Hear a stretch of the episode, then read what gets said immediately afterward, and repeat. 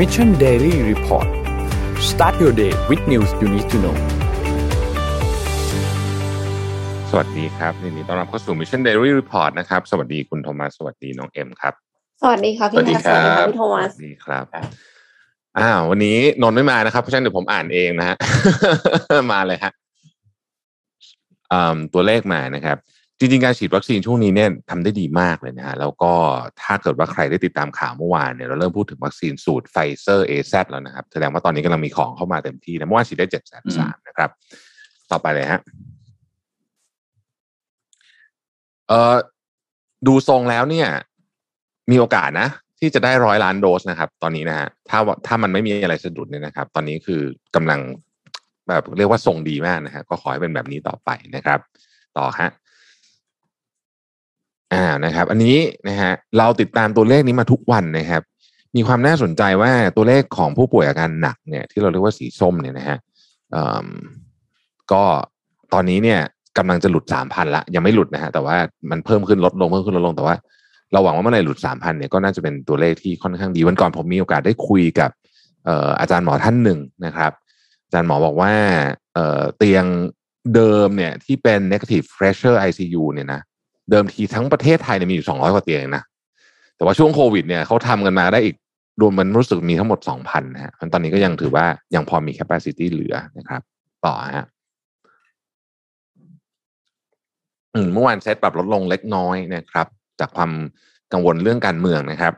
ไปดูตลาดต่อไปนะฮะเมื่อวานตลาดต่างประเทศก็ปรับลดลงเหมือนกันนะครับ ก็เป็นการปรับลดลงใน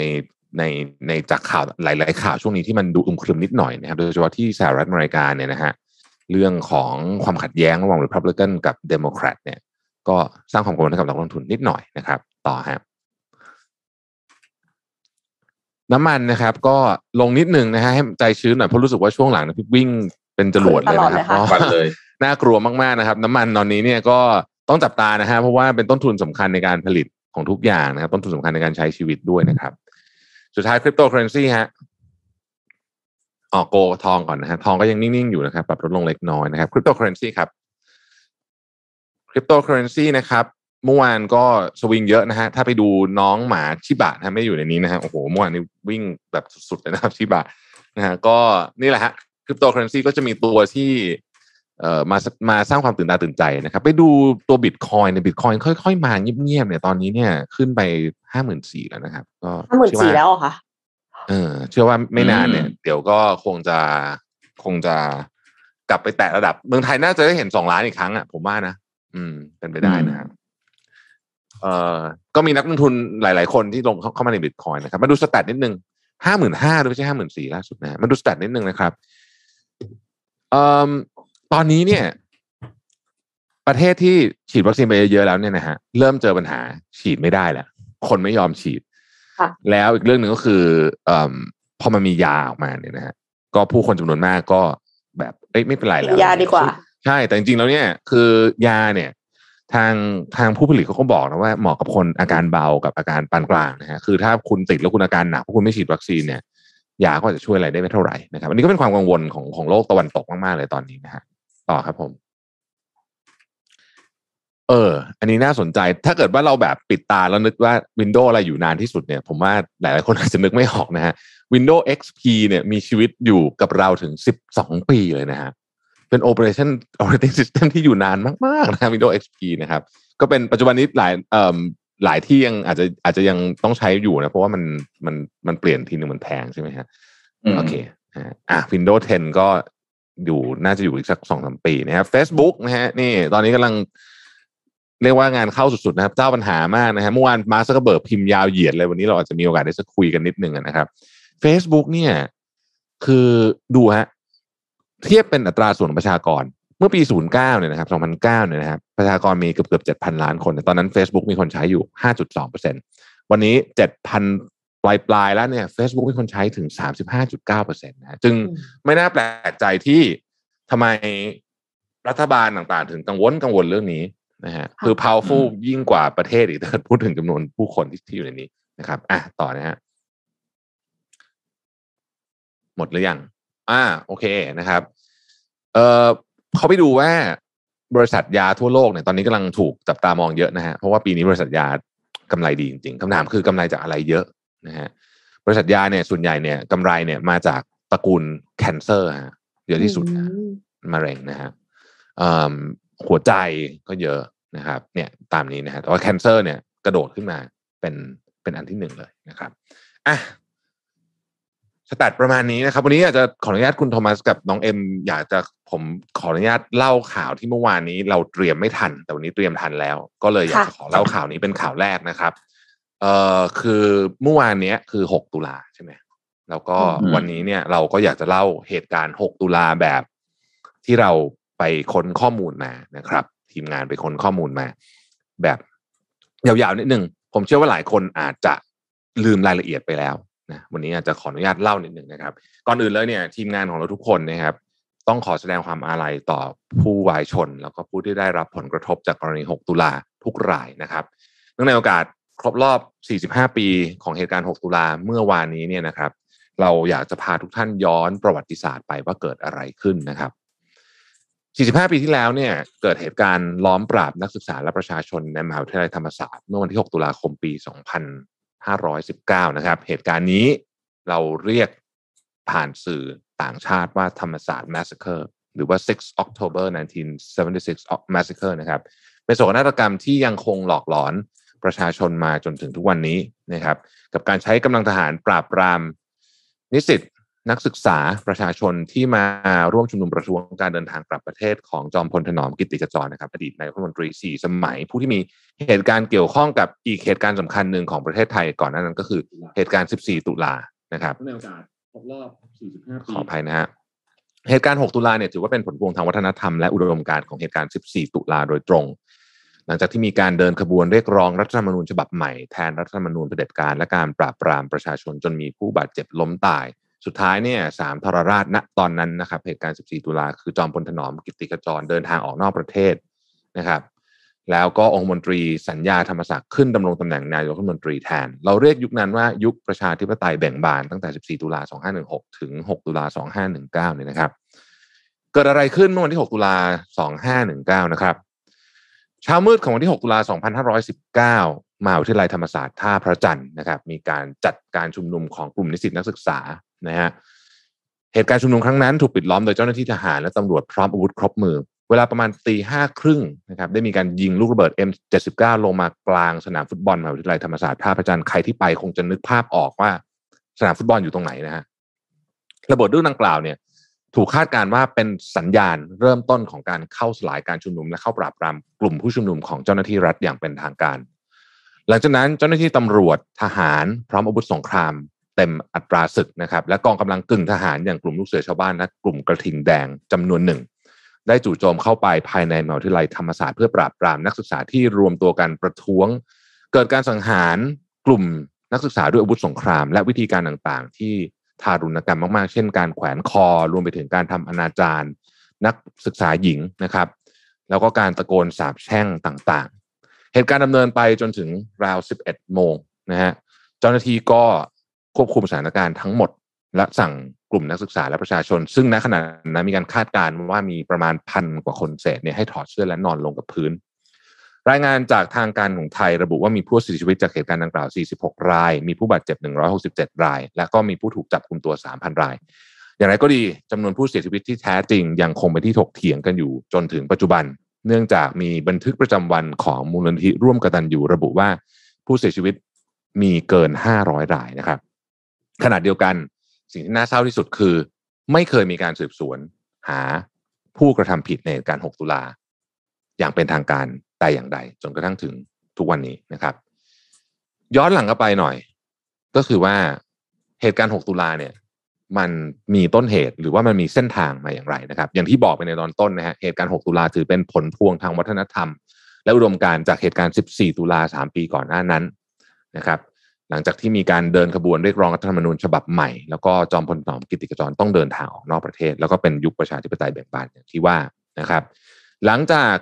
จอมพลถนอมออกนอกประเทศไปแล้วเนี่ยนะฮะนายสัญญาธรรมศักดิ์ก็ขึ้นเป็นแนวรัฐมนตรีนะครับ แต่ก็ยังไม่สามารถจัดการความวุ่นวายของบ้านเมืองหลายประการได้ ซึ่งมันมีหลายเรื่องในตอนนั้นนะครับ มีสี่เรื่องใหญ่ ๆ ที่เป็นเรื่องที่เป็นเรื่องสำคัญแล้วกันนะครับหนึ่งคือประเทศไทยเนี่ยประสบปัญหาเศรษฐกิจจากวิกฤตราคาน้ำมันในปี 2516สองรัฐบาลคอมมิวนิสต์เถลิงอำนาจในประเทศเพื่อนบ้านนะครับสามการประท้วงบ่อยครั้งของกรรมกรชาวนาแล้วก็นักศึกษานะครับ สี่นักศึกษาจบใหม่ตกงานเป็นอันมาก จากนายสัญญาธรรมศักดิ์ก็มุ่งสู่หม่อมราชวงศ์คริสปราโมทนะฮะในปี2018และ2019นะฮะหม่อมราชวงศ์คริสปราโมทก็ยังจัดการความวุ่นวายไม่ได้นะฮะก็ก็ต้องยุบสภาแล้วก็เลือกตั้งนะครับ คราวนี้เนี่ยรัฐบาลผสมประกอบด้วยพรรคการเมืองฝ่ายขวาสี่พรรคประกอบด้วยประชาธิปัตย์ชาติไทยทำสังคม แล้วก็ สังคมชาตินิยมนะฮะถือเป็นฝ่ายขวาในพรรครัฐบาลนะครับ แต่ว่าพรรคกิจสังคมเนี่ยของหม่อมราชวงศ์คริสปราโมทเนี่ยเป็นฝ่ายค้านนะฮะแล้วก็พรรคฝ่ายซ้ายเนี่ยแทบไม่ได้รับเลือกเข้ามาเลยนะฮะแต่เหตุการณ์ที่เป็นจุดเปลี่ยนสำคัญทำให้ต้องบอกว่าสถานการณ์บ้านเมืองของเราไปสู่จุดนั้นได้เนี่ย คือการที่ฐานะของสหรัฐในอินโดจีนล้มอย่างรวดเร็ว เหตุการณ์หนึ่งที่เป็นเหตุการณ์สำคัญมาก ที่ยังมีคนพูดถึงจนถึงทุกวันนี้คือเหตุการณ์ที่กรุงไส้ง่อนแตก และเกิดการเกิดการรวมประเทศเวียดนามเป็นคอมมิวนิสต์ในเดือนเมษายน 2510 2518นะฮะลาวเองก็เช่นเดียวกันนะครับ ก็ไปเป็นคอมมิวนิสต์เหมือนกันในธันวาคมปีเดียวกันนั้น หลายฝ่ายเนี่ยนะฮะทั้งในและนอกประเทศเนี่ยก็กังวลว่าไทยเนี่ยจะเป็นเป้าหมายต่อไป เพราะเพื่อนบ้านเนี่ยโดนไปหมดแล้วนะครับ รัฐบาลของหมอชนรัฐบาลตอนนั้นเนี่ยนะฮะก็ก็ต้อง คิดคิดว่าจะทำยังไงดีนะครับ คิดว่าจะทำยังไงดี ทีนี้สถานการณ์ในการเมืองไทยนะฮะสถานการณ์ในการเมืองไทยเนี่ยจริงๆณตอนนั้นเนี่ยฝ่ายซ้ายเนี่ยกำลังอยู่ในช่วงของการเข้ามามีบทบาทในการบริหารประเทศนะฮะขณะที่ฝ่ายขวากลับมองว่าอุดมการทางการเมืองของฝ่ายซ้ายเนี่ยเริ่มเป็นภัยคุกคาม มีการจัดตั้งกลุ่มต่างๆ ขึ้นมามากมายนะฮะเพื่อที่จะบ่อนทำลายกลุ่มนิสิตนักศึกษาด้วยวิธีการต่างๆ เช่น กลุ่มกระทิงแดงกลุ่มลูกเสือชาวบ้าน ชมรมแม่บ้านต่างๆเนี่ย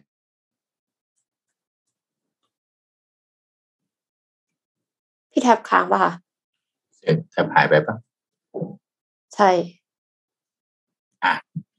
เดี๋ยวรอคุณแทบสักพักหนึ่งนะฮะ รายการสดแล้วก็แบบนี้แหละนะครับกำลังฟังแล้วกำลังติดตามเลยนะครับเรากำลังอยู่ที่เรื่องของการย้อนอดีต 6 ตุลานะครับ อะโอเค คุณแท็บกลับมาแล้วมาแล้วค่ะกลับมาแล้วครับ มายังฮะโทษทีค้างมาแล้วครับ มาแล้วครับค้างค้างต่อเลยฮะกำลังฟังเพลินเลย นะครับโอเคนะครับ ก็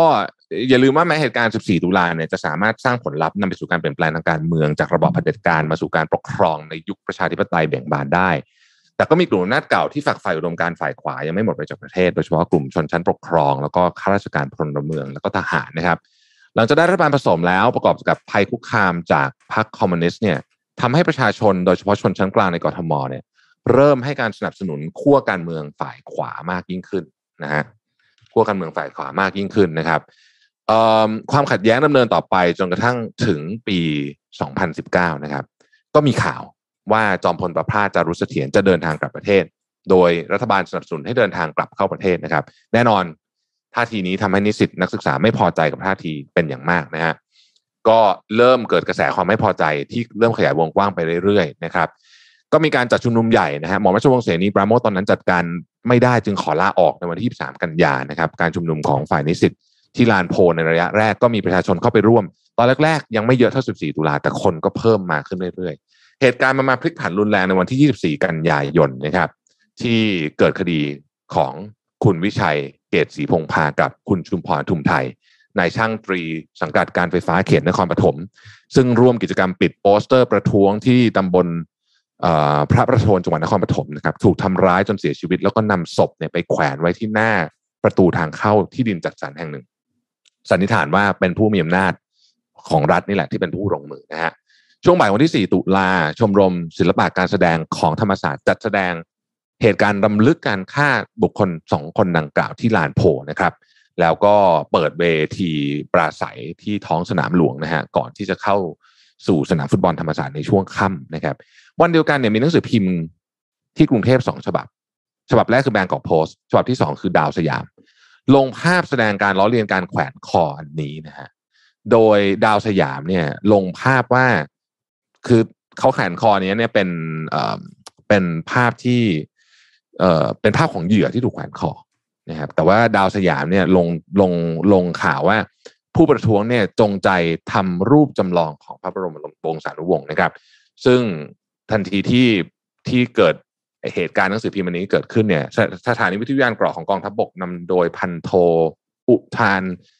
สนิทวงศ์นะยุธยากล่าวหาว่านักศึกษาหมิ่นพระบรมเดชานุภาพและประกาศให้ฆ่ามันฆ่าพวกคอมมิวนิสต์นะฮะทั้งนี้จากหลักฐานที่เรามาพบภายหลังเนี่ยต้องบอกว่าบางกอกโพสต์ได้นำเสนอข่าวจริง ส่วนดาวสยาม และสถานีวิทยุยานเกราะกระโคมข่าวเท็จ เหตุการณ์นี้เปลี่ยนวัฒกรรมจากการจ้องทำลายศาสนาในประเทศมาเป็นความพยายามของนักคอมมิวนิสต์ในการล้มล้าง สถาบันพระมหากษัตริย์และทำลายชาติไทยนะครับ เย็นนั้นมีกำลังทหาร 4,000 คนทั้งทหารแล้วก็กำลังตึงทหารที่เป็นกระทิงแดนต่างเนี่ยอยู่ที่ประตูมหาวิทยาลัยธรรมศาสตร์นะครับ แล้วก็เกิดเหตุการณ์เหมือนที่ผมเล่าไปในตอนต้นในเช้ามืดของวันที่ 5 เราเห็นภาพ คนถูกแขวนคอถูกเอาคือเป็นภาพที่น่าเศร้ามากๆเนี่ยนะฮะอยู่ตามสื่อต่างๆนะครับ พิธีรำลึกครบรอบ 45 ปีเหตุการณ์ 6 ตุลาปี 19 เนี่ยนะฮะหลังจากที่มีข้อกังวลถึงการจัดงานครบรอบ 45 ปีของปีนี้นะฮะคณะกรรมการจัดงานก็บอกว่าก็ได้มีการจัดงานนะฮะตามความตั้งใจของคณะผู้จัดงาน โดยมีนักการเมืองและนักเคลื่อนไหวหลายคนเข้าร่วมงานตั้งแต่ช่วงเช้านะครับอาทิคุณธนาธรจึงรุ่งเรืองกิจนะครับ คุณพิธาลิมเจริญรัตน์นะครับ คุณนัทวุฒิใสเกลือ แล้วก็ตัวแทนนักศึกษาจากมหาวิทยาลัยธรรมศาสตร์นะฮะ นอกเหนือจากนี้เนี่ยยังมีการจัดกิจกรรมรำลึกถึงเหตุการณ์ดังกล่าว โดยมีการมอบรางวัลจารุพงษ์ทองศิลป์เพื่อประชาธิปไตย ซึ่งคัดเลือกโดยสภานักศึกษามหาวิทยาลัยธรรมศาสตร์ในฐานะองค์กรหนึ่งในคณะกรรมการจัดงานรำลึกนะครับ โดยผู้ได้รับรางวัลในปี 2564 เนี่ยคือเพนกวินนะครับพริชิวรักษ์นั่นเองนะฮะนักเคลื่อนไหวที่ตอนนี้ถูกคุมขังอยู่นะครับ ก็คุณแม่มาเป็นรับแทนนะฮะเหตุการณ์ 6 ตุลากับสังคมไทยในปัจจุบันนะฮะสำนักข่าว AP เนี่ยซึ่งก็จริงๆก็รายงานข่าวนี้มาตลอด บอกว่าคนรุ่นใหม่ในปัจจุบันเนี่ยสงสัยต่อเหตุการณ์ 6 ตุลาปี 2519 นะครับ การจัดพิธีรำลึกจึงกลายเป็นจุดสนใจของผู้คนเหตุการณ์ 6 ตุลาบนโลกออนไลน์เป็นอย่างมาก มีการพูดถึงเรื่องนี้ในกระแส Twitter ใน Twitter อย่างมากนะครับ แล้วก็มีการมีการพูดถึงเรื่องนี้เป็นกว่าล้านครั้งนะครับสำนักข่าวเพียงรายงานหรือว่าคนรุ่นใหม่ไม่เพียงแต่ตั้งคำถามถึงประเด็นทางการเมืองหรือประเด็นทางสังคมที่เกิดขึ้นในปัจจุบัน แต่ต้องการคำอธิบายถึงสาเหตุและต้นตอของปัญหา ที่เกิดขึ้นในอดีต ซึ่งต้องบอกว่าเหตุการณ์นี้แม้จะเกิดขึ้นมา 45 ปีแล้ว แต่ก็ยังกระทบกับคนที่อยู่ในยุคนี้ที่เป็นคนหนุ่มคนสาวนะครับด้านอาจารย์พวงทองพักวัพันธ์นะครับ อาจารย์จากคณะรัฐศาสตร์จุฬาลงกรณ์มหาวิทยาลัยได้ความเห็นกับสำนักข่าวเอพีเมื่อปีที่แล้วนะครับบอกว่าเมื่อจำลองเมื่อลองพิจารณาเหตุการณ์ 6 ตุลา 2519 แล้วเนี่ยเห็นความเชื่อมโยงของเราผู้มีอำนาจ และส่งอิทธิพลในสังคมไทยกับเหตุการณ์ดังกล่าว ซึ่ง อาจจะเป็นสาเหตุที่ทำให้ผู้มีอำนาจไม่ต้องการให้ประชาชนจดจำหรือว่าลำลึกถึงการ 6 ตุลานี้นะครับ ก็น่าจะประมาณนี้นะฮะก็ใช้เวลาไปพอสมควรนะครับ ขอบคุณที่ที่ทั้งสองท่านคุณโทมัสกับน้องเอ็มที่เอ่อให้เวลาผมเล่าเรื่องนี้นิดหนึ่งนะฮะก็เป็นเรื่องที่ไม่อยากให้เกิดขึ้นและบทเรียนครั้งนี้น่าจะต้องมา มาต้องมาคิดอะไรเยอะเลยในปัจจุบันนี้นะครับ มีการพาย้อนอดีตที่ ผมเชื่อว่าหลายท่านก็ยังไม่รับรู้รายละเอียดเยอะขนาดนี้นะครับผมเองยังหลายหลายรายละเอียดนี่ที่เพิ่งเปิดเผยออกมาผมเองก็เพิ่งจะทราบเหมือนกันนะครับก็ขอบคุณคุณแท็บมากที่พาเราไปย้อนอดีตให้รับทราบเรื่องนี้นะครับ คืออดีตมันก็เป็นสิ่งที่เราทุกคนก็คงจะได้เรียนรู้แล้วเราก็คงหวังว่าเรื่องแบบนี้ คงไม่น่าจะเกิดขึ้นอีกแล้ว อืมมีคนขอให้ตัดเป็นคลิปแยกด้วยค่ะได้ครับเดี๋ยวทีมงานจัดการให้นะครับ ครับ เราไปเรื่องอื่นกันต่อฮะเชิญคุณผมพาไปอัปเดตเรื่องวัคซีนสักนิดหนึ่งคุณแท็บคุยถึงเรื่องวัคซีนเมื่อตอนต้นรายการนะครับ เมื่อวานนี้นะครับ ทางนายแพทย์เจเด็ดธรรมทัศอารีนะครับเลขาธิการสำนักงานหลักประกันสุขภาพแห่งชาติหรือสปสชนะฮะก็ออกมาแจ้งนะครับ เรื่องของการฉีดวัคซีนให้กับน้องๆนนักเรียนอายุ 12 ปีขึ้นไปนะครับ โดยมีเป้าหมายเนี่ยทั้งหมด 5 ล้าน 48,000 คนนะฮะทั่วประเทศ ซึ่งเริ่มต้นฉีดมาแล้วตั้งแต่วันที่ 4 ตุลาคมเป็นต้นมานะครับ โดยใช้วัคซีนชนิด mRNA ที่ก็คือวัคซีนของไฟเซอร์นั่นแหละนะครับ โดยจากข้อมูลระบบนะการรายงานอาการไม่พึงประสงค์จากการได้รับวัคซีนป้องกันโรคโควิด -19 นะครับของ CDC ประเทศสหรัฐอเมริกา แม้ว่าจะมีรายงานผลข้างเคียง จากการเกิดภาวะกล้ามเนื้อหัวใจอักเสบและเยื่อหุ้มหัวใจอักเสบนะครับหลังการฉีดวัคซีนชนิด mRNA นะครับแต่ด้วยจำนวนผู้ที่เกิดผลข้างเคียงมีไม่มาก แล้วก็ประโยชน์ที่ได้จากการฉีดวัคซีนมีมากกว่านะครับ ทางองค์การอนามัยโลก รวมถึงราชวิทยาลัยกุมารแพทย์แห่งประเทศไทยและกรมควบคุมโรค กระทรวงสาธารณสุขก็ยังคงแนะนำให้เด็กนักเรียนช่วงอายุดังกล่าวเข้ารับการฉีดวัคซีนโควิด -19 นี้นะครับ แต่ทั้งนี้ครับเพื่อเฝ้าระวังแล้วก็ไม่ประมาทนะครับที่ผ่านมาคณะทำงานจัดทำแนวทำงานวินิจฉัย และรักษาโรคกล้ามเนื้อหัวใจอักเสบหรือเยื่อหุ้มหัวใจอักเสบภายหลังการได้รับวัคซีน mRNA ซึ่งประกอบด้วย สมาคมแพทย์โรคหัวใจแห่งประเทศไทย ในพระบรมราชูปถัมภ์นะครับ ราชวิทยาลัยกุมารแพทย์แห่งประเทศไทย สมาคมโรคติดเชื้อในเด็กแห่งประเทศไทย และกองระบาดวิทยากรมควบคุมโรคนะครับ ก็เลยไปจัดคำไปจัดทำคำแนะนำครับ ชื่อที่ชื่อว่าการวินิจฉัยและรักษาภาวะกล้ามเนื้อหัวใจอักเสบและเยื่อหุ้มหัวใจอักเสบที่เกิดภายหลังการได้รับวัคซีนป้องกันโควิด -19 ชนิด mRNA นะครับ ภาษาอังกฤษของอรายงานการจัดทำคำแนะนำอันนี้นะครับก็เรียกว่า Guideline for Diagnosis and Management of Myocarditis and Pericarditis after COVID-19 mRNA vaccination นะครับฉบับวันที่ 1 ตุลาคม 2564 นะครับ ในคำแนะนำฉบับดังกล่าวก็ระบุถึงอาการภาวะไม่พึงประสงค์ที่สังเกตคือ มีอาการเจ็บหน้าอก หายใจไม่สะดวก รู้สึกเหนื่อย หายใจแล้วรู้สึกเจ็บหน้าอก ใจสั่น เป็นลมหมดสติ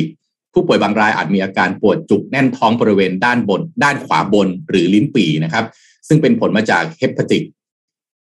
congestion นะครับพบนะพบได้ในภาวะ right sided heart failure นะครับในบางรายอาจมีคลื่นไฟฟ้าหัวใจผิดปกติ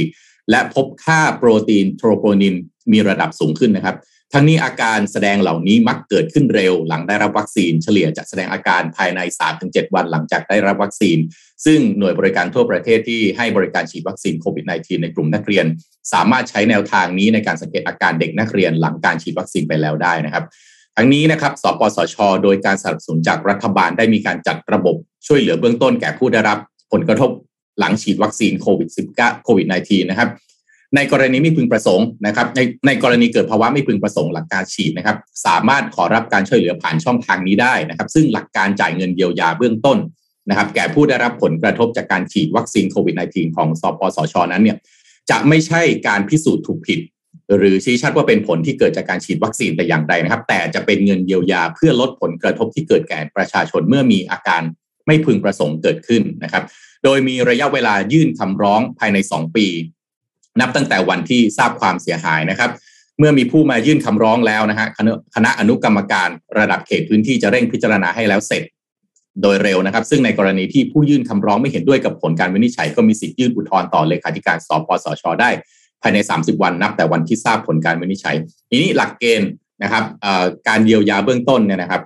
แบ่งเป็น3ระดับหนึ่งนะฮะถ้ามีอาการป่วยต้องรักษาต่อเนื่อง อันนี้จ่ายไม่เกิน1 0 0 0 0แบาท ระดับที่2ฮะเกิดความเสียหายถึงขั้นสูญเสียอวัยวะ หรือพิการจนมีผลต่อการดำเนินชีวิต อันนี้จ่ายไม่เกิน 2 4 0 0 0 0 บาท แล้วก็ระดับที่3ครับกรณีเสียชีวิตหรือทุพพลภาพถาวรจ่ายไม่เกิน 4 0 0 0 0 0 บาททั้งนี้รายละเอียดเพิ่มเติมนะฮะก็สายด่วนสปสช1330นะครับหรือว่าเข้าไปที่เว็บไซต์นะครับของสำนักงงานหลักประกันสุขภาพแห่งชาตินะครับ อันนี้ก็เป็นข่าวอัปเดตจากสปสชนะครับ เรื่องการฉีดวัคซีนสำหรับเด็กนักเรียน ซึ่ง เราจะเปิดเรียนอย่างเป็นทางการวันที่ 1 พฤศจิกายนนี้ทั่วประเทศบางโรงเรียนก็เปิดแล้วนะครับโรงเรียนอินเตอร์บางแห่งก็เอาแล้วนะเปิดแล้วเปิดแล้วเอาแล้วยินดีด้วยนะครับ กับทุกคนที่ได้กลับไปเรียนนะครับเป็นผมนี่ผมแบบตั้งหน้าตั้งตารอสุดๆยินดีกับพ่อแม่ยินดีกับพ่อแม่ด้วยที่แบบว่า work from home แต่ว่าไม่ต้องไม่ไม่ต้องรู้แม่หรือลูกดีใจกแล้ว่ากันอืมไม่รู้แม่หรือลูกดีใจกว่ากัน นั่นน่ะสิ เอาน้องแอมครับข่าววัคซีนเนี่ยก็วัคซีนแล้วเราวัคซีนต่อเลยไหมฮะวัคซีนต่อเลยค่ะไฟซร์น้งแอมครับวัคซีนไฟเซอร์นะคะ ป้องกันโควิด -19 รวมสายพันธุ์เดลต้าได้ถึง 93%ค่ะ 1 เดือนหลังฉีดครบ 2 โดส เป็นงานวิจัยจาก Kaiser Permanente Southern California Health System นะคะ ข้อมูลสุขภาพของ 3 ล้าน4แสนคนในสหรัฐอเมริกา ระหว่างเดือนธันวาคมปี 2020 ถึงสิงหาคมปีนี้ค่ะ วัคซีนไฟเซอร์เนี่ยผลการทดลอง ขอโทษค่ะ ผลการวิจัยพบว่าวัคซีนไฟเซอร์ป้องกันโควิด -19 รวมสายพันธุ์เดลต้าได้ 93%หลังฉีดครบ 2 โดส เป็นระยะเวลา 1 เดือน แต่เมื่อผ่านไปอีก 3 เดือน ก็คือเป็น 4 เดือนหลังฉีดครบ 2 โดสนะคะ ประสิทธิภาพในการป้องกันเนี่ยจะลดลงเหลือเพียง 53%ในขณะที่ถ้าสมมติว่า test กับสายพันธุ์ดั้งเดิม และสายพันธุ์อื่น ๆ นอกเหนือจากเดลต้าวัคซีนไฟเซอร์ 2 โดสเนี่ยยังสามารถป้องกันได้ 97%หลังผ่านไป 1 เดือน และ 67%หลังผ่านไป 4 เดือนตามลำดับ คือ แน่นอนว่าตอนฉีดครบ 2 โดสแค่ 1 เดือนเนี่ย ป้องกันได้สูงมากๆเลย แต่ว่าแป๊บเดียวมันก็หายไปนะคะ ก็เลยทำให้โจไบเดนเนี่ยอนุมัติให้ผู้สูงอายุผู้ที่มีปัญหาสุขภาพ แล้วก็ผู้ที่มีความเสี่ยงสูง ฉีด booster dose เป็นเข็มที่ 3 โดยมีคนกลุ่มนี้อยู่ราว 60 ล้านคน และมี 20 ล้านคนที่มีสิทธิ์รับ booster dose ในทันที ตอนนี้ก็เลยอย่างที่พี่แท็บบอกเลยว่าประเทศที่ฉีดวัคซีนไปได้เยอะๆแล้วเหมือนกับมันหมดแล้ว หมดคนที่อยากฉีดวัคซีนแล้ว ก่อนหน้านี้สหรัฐอเมริกาก็มีแคมเปญออกมาเยอะมากเลย ถึงขนาดว่ามีลอตเตอรี่ ชิงรางวัล ฉีดเราได้อะไร เยอะแยะใช่ไหมคะแต่ว่านอกจากนั้นก็คือมีโฆษณา ซึ่งก่อนหน้านี้โฆษณาของเขาจะค่อนข้างโพสิทีฟประมาณว่าคิดถึงตัวเองคิดถึงคนรอบข้างนะ เราทำเพื่อคนรอบข้างเราทำเพื่อสังคม ฉีดวัคซีนกันเถอะดู the right thing แต่ว่า ตอนเนี้ยเขาเปลี่ยนโฆษณาแล้วค่ะ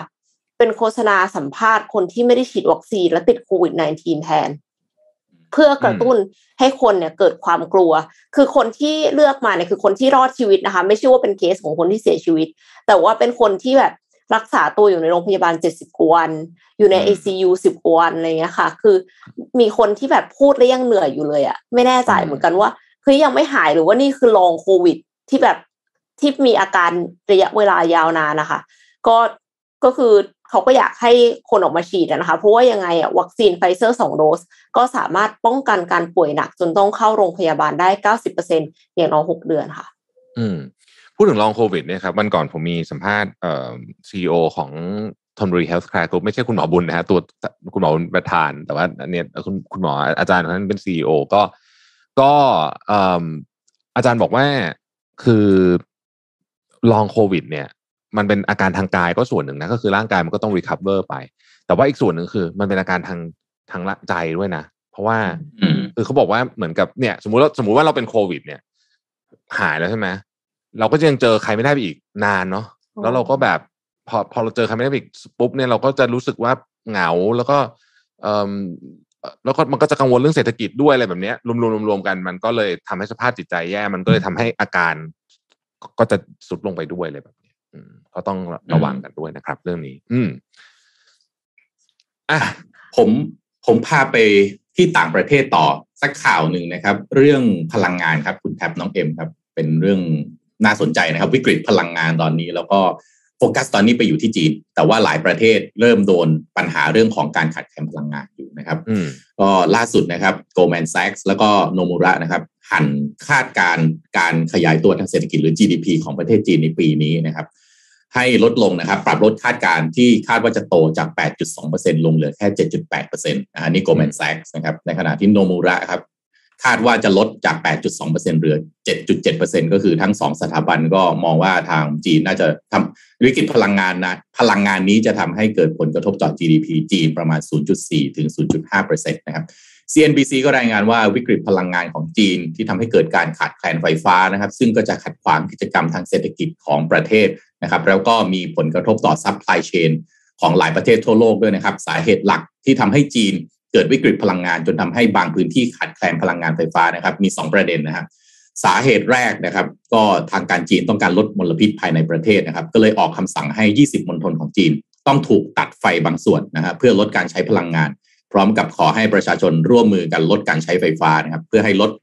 ขอไว้ฮะเพื่อให้บรรลุเป้าหมายการลดการปล่อยแก๊สคาร์บอนของประเทศนะครับ มาตรการนี้เลยกระทบไปถึงอุตสาหกรรมขนาดใหญ่นะครับ โดยเฉพาะด้านการผลิตที่ปล่อยมลพิษมหาศาลมากนะครับ จึงได้รับผลกระทบจากมาตรการดังกล่าวไปเต็มๆนะฮะขณะที่ก่อนหน้านี้ก็มีรายงานนะครับ ว่าลูกค้าที่สั่งจอง iPhone 13 นะครับ ที่เพิ่งออกมาไม่นานเนี่ยนะครับ อาจจะต้องรอนานมากกว่า 1 เดือนเนื่องจากติดระบบปัญหา supply chain ซึ่งส่วนหนึ่งมาจาก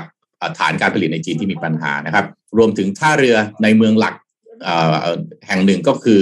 เทียนจินนะครับ เป็นท่าเรือที่ใหญ่ที่สุดทางตอนเหนือของจีนนะครับเทียนจินก็จะอยู่ใกล้กับเซี่ยงไฮ้เนี่ยนะครับ ก็ได้รับผลกระทบจากภาวะขาดแคลนไฟฟ้าเช่นกันนะครับ จนถึงระดับที่ต้องแบ่งไฟฟ้าสำหรับการใช้ปั้นจันทร์ในการยกตู้คอนเทนเนอร์เลยนะครับ อีกสาเหตุหนึ่งนะครับ ที่ทำให้จีนเกิดภาวะวิกฤตขาดแคลนไฟฟ้าเนื่องจากราคาถ่านหินตอนนี้สูงขึ้นมากนะครับ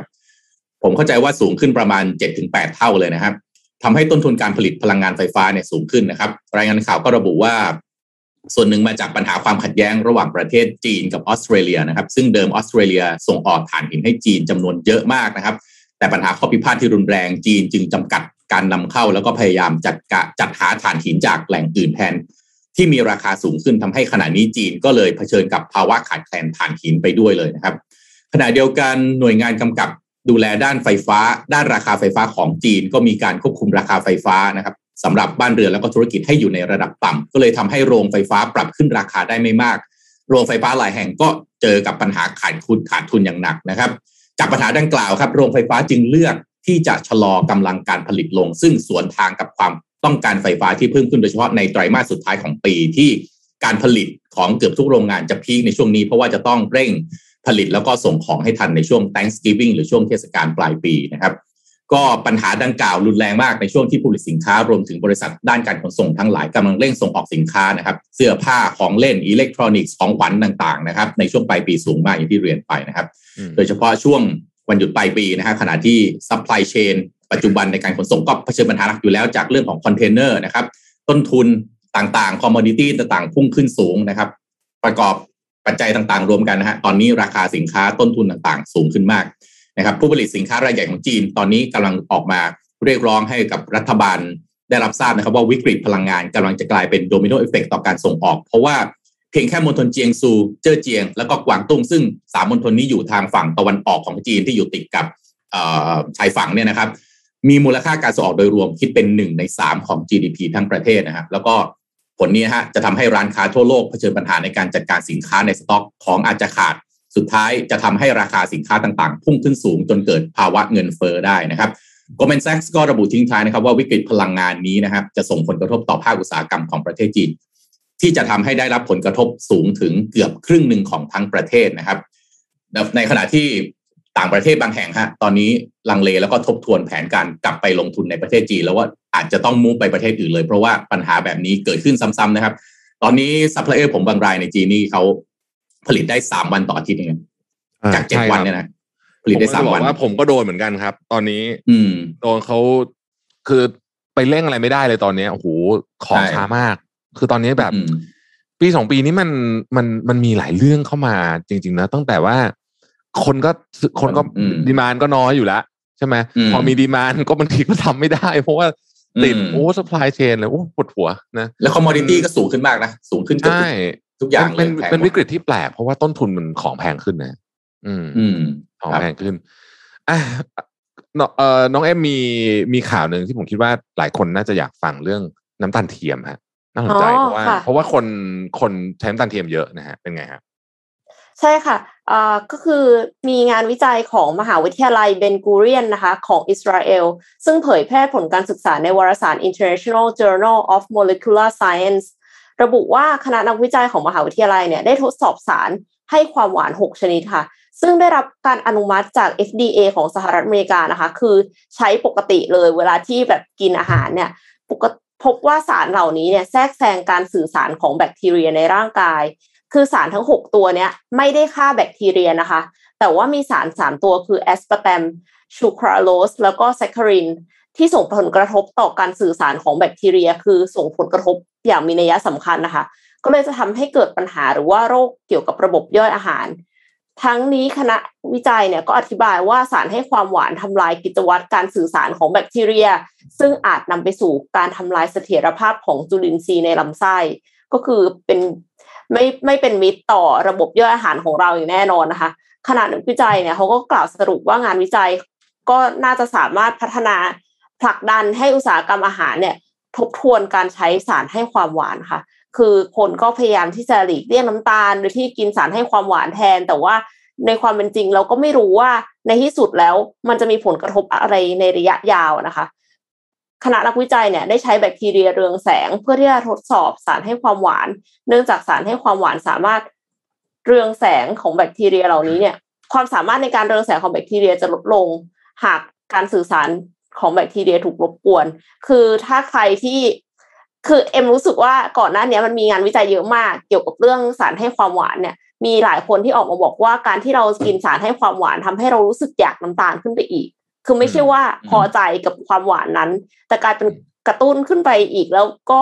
ยิ่งทำให้เรากินหวานเข้าไปใหญ่อะค่ะ พี่พี่แพทย์ถืมีอความเห็นยังไงคะพี่ถือหลักการของพี่สาวพี่ครับ พี่สาวพี่เคยสอนพี่มาเรื่องนี้ พี่สาวพี่เนี่ยเป็นคนที่ไม่กินอะไรที่เป็นไดเอทเลยอืมน้ำตาลก็กินของจริง พี่สาวคนร้องโอ้นะคือบอกว่าถ้าใจไหนจะกินแล้วเนี่ยคือของพวกเนี้ยพี่สาวพี่ผมมันไม่อร่อยอะอืมันมันมันมันอร่อยสู้ของจริงไหมเพราะฉะนั้นถ้าตัดใจจะกินแล้ว อย่างนั้นเลย กินกินไปเลยเต็มที่ไอติมก็คืออมแบบ full cream Ben & Jerry's คาราเมลอะไรเงี้ยเต็มที่โดนัทก็คือแบบ กินก็กิน ไม่กินก็ไม่กิน ถ้าจะกินน้ำอัดลมก็โค้กเปปซี่ก็คือกินของของอันปกติอะอืมอืมก็ healthy กว่าใช่ไหมคะก็หมายถึงว่าคือไหนๆจะ ถ้าอยากจะ Enjoy enjoy แล้วก็ enjoy แล้วก็เวลา Enjoy เวลา life ไม่กินหน่ก็อยไม่กินไงเออเออแล้วไม่อ่ากิน enjoy ก็ไม่เวลากินก็ enjoy life นิดนึงเออเวลากินก็ enjoy เพราะยังไงมันก็อร่อยสู้ไม่ได้หรอกน้ำตาลมัน amazing มากนะครับ คือหมายถึงว่าใช่มันไม่ดีต่อสุขภาพก็จริงแต่ว่าสมันมองเราอะถึงทุกวันนี้ยังทำไม่มีอะไรทดแทนได้เลยนะอืมค่ะอืมอ่าเอ็ก็มยึดยึดถือหลักการนี้มาตลอดฮะเอ็มมีเอ็มมีข่าวประชาสัมพันธ์เพิ่มเติมค่ะอ่าในเดือนนี้นะคะ ก็เป็นเดือนที่ปกติแล้ว เวลาที่อยู่ที่สหรัฐอเมริกาเนี่ยเขาก็จะมีการเฉลิมฉลองกัน ซึ่งการเฉลิมฉลองเนี่ยมันอยู่ที่สิ้นเดือนเนาะก็คือฮาโลวีนค่ะหนึ่งเก้าสี่แปดอ่าบิวตี้ค่ะ มีฮาโลวีนนี้สิบเต็มสิบนะคะ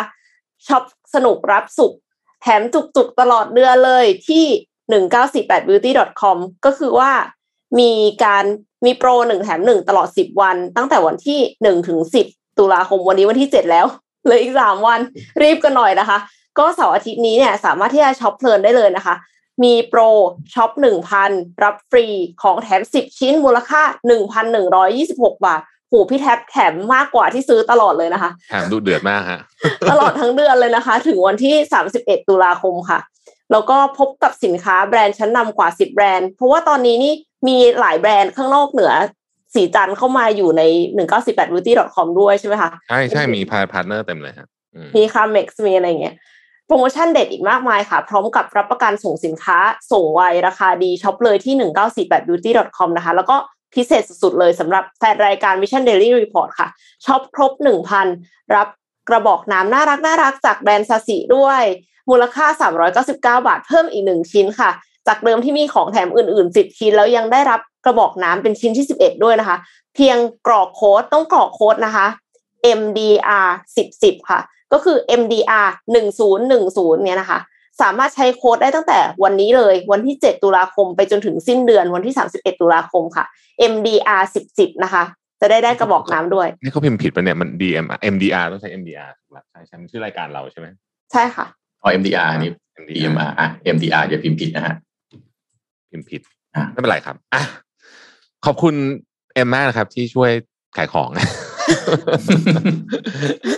อ่านะครับ เอ้คุณโทมัสมีมีข่าวประชาสัมพันธ์ไหมแต่ว่าอะเดี๋ยวเราไว้อ่าไว้ไว้ไว้หลังก็ได้ฮะเราเราเราอะขั้นคุณเรื่ครัอบงข่าว เอ่ออะไรครับก่อนดีตอนนี้คุณโทมัสครับเอ่อผมพาไปข่าวพลังงานที่น่าสนใจอีกข่าวหนึ่งนะครับ ที่อังกฤษนะครับ ตอนนี้นะครับอังกฤษใช้วิธีการดึงสายเคเบิลใต้น้ำนะฮะความยาว 450 ไมล์ครับ เป็นการดึงพลังงานจากนอร์เวย์เข้ามาใช้นะครับเอ่อ ทาง UK นะครับสหราชอาณาจักรนะครับทำการเชื่อมสายเคเบิลใต้ทะเลระยะทาง 450 ไมล์หรือ 724 กิโลเมตรนะครับ ดึงพลังงานจากนอร์เวย์มาใช้ได้สำเร็จนะฮะหลังจากดำเนินการมา 6 ปี ภายใต้โครงการที่ชื่อว่า North Sea Link นะครับ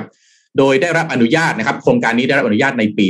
2014 นะครับ แล้วก็ดำเนินการจนแล้วเสร็จในช่วงต้นปีที่ผ่านมานะครับ ตัวสายเคเบิลใต้น้ำเนี่ยจะวิ่งผ่านใต้อุโมงค์ระยะทาง 1.4 ไมล์นะครับ อยู่ใต้พื้นทะเลระหว่าง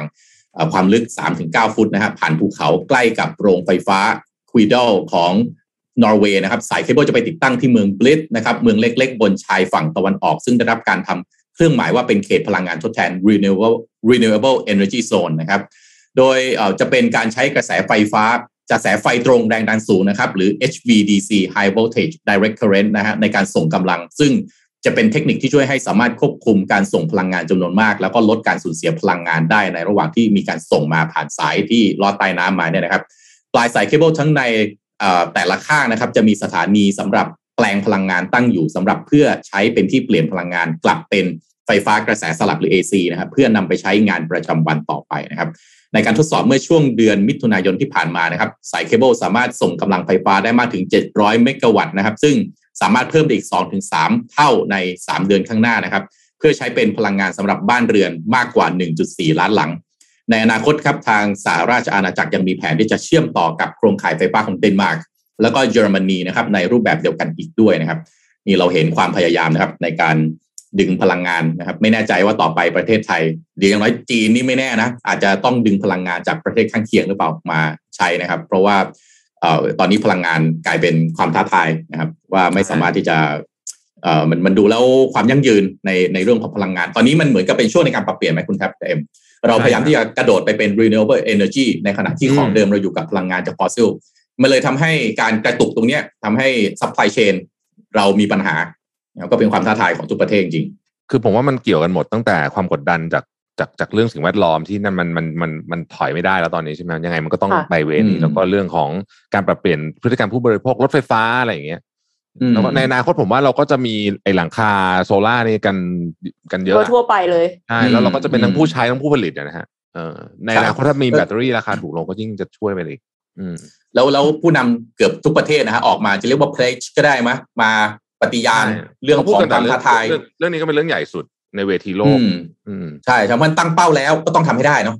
ใช่ นี่ก็เป็นความท้าทายอย่างมากนะครับอืมว่าจะทำได้แค่ไหน ครับ พูดถึงผู้นำพาอืมไปคุยถึงผู้นำคนนี้นิดนึงนะครับครับลืมลืมชื่อเขาไปแล้วแน่ ๆ เลยนะฮะ ผู้นำที่ใช่ครับมีสีสันที่สุดคนหนึ่งของโลกจาอีร์ โบลโซนาโรนะครับนะฮะอ่าประธานาธิบดีของบราซิลนะครับ ช่วงปีที่แล้วที่เราอ่านข่าวกันใหม่ๆเนี่ยนะโอ้โหคนนี้นี่ ได้พื้นที่ข่าวจาก MDR เยอะมากนะครับอืมไม่แพ้โดนัลด์ทรัมป์เลยนะฮะคือแบบพี่เขาทำข่าวเยอะจริงๆนะครับเป็น content creator อีกคนหนึ่งนะฮะประโยคที่เป็นประโยคเอ่อเขาเรียกว่าอะไรประโยคทองของจาอีร์ โบลโซนาโรก็คือว่า only God can take me from presidency อ่าอะสไลด์พร้อมไหมครับ เราเอามากันเลยนะฮะเอ่มเดี๋ยวนะฮะแป๊บหนึ่งจาอีโบซานเนโรเนี่ยนะครับ เคยขึ้นกล่าวต่อผู้สนับสนุนของเขาเมื่อวันที่ 7 กันยาปีที่แล้วเนี่ยบอกว่า ผู้คนมากมายคิดว่าสามารถพรากผมจากตำแหน่งได้นะครับ แต่ต้องบอกว่ามีสาม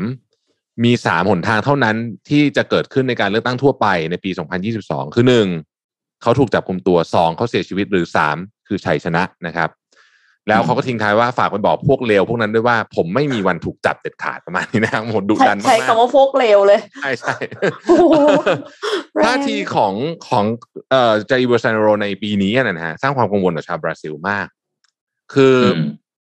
โบซานโรเนี่ยเริ่มส่งสัญญาณว่าจะไม่ยอมรับผลการเลือกตั้งในปีหน้าที่กำลังจะเกิดขึ้นนะครับอืมในเดือนกรกฎาคมที่ผ่านมาเนี่ยเขาส่งสัญญาณชัดเจนว่า อาจจะไม่มีการเลือกตั้งเนื่องจากเขาต้องการให้มีการกาบัตรเลือกตั้งที่เป็นกระดาษมากกว่าใช้ระบบอิเล็กทรอนิกส์ทั้งทั้งๆที่กกตอืมของบราซิลเนี่ยเคยออกมาสาธิตถึงความปลอดภัยของระบบหลายต่อหลายครั้งแล้ว แต่ก็ยังยืนยันว่าจะใช้แบบเดิมนะครับขณะเดียวกันเนี่ยเขายังข่มขู่ว่าอาจจะใช้วิธีนอกรัฐธรรมนูญ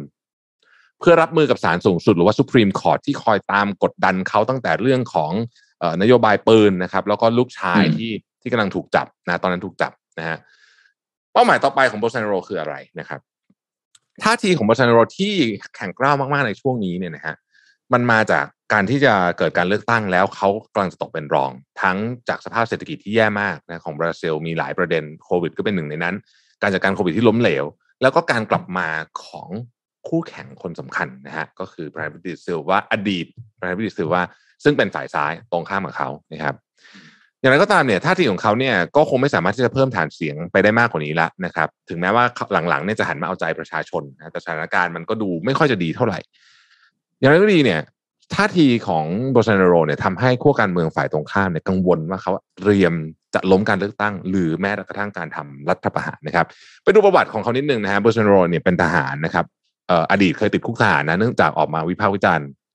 กองทัพนะฮะแล้วก็เขาก็เป็นสสที่หลังนั้นก็เป็นสสแล้วก็ขึ้นชื่อนะเรื่องของการใช้คำพูดที่ไม่สุภาพก็เปรี้ยวกราดนะครับ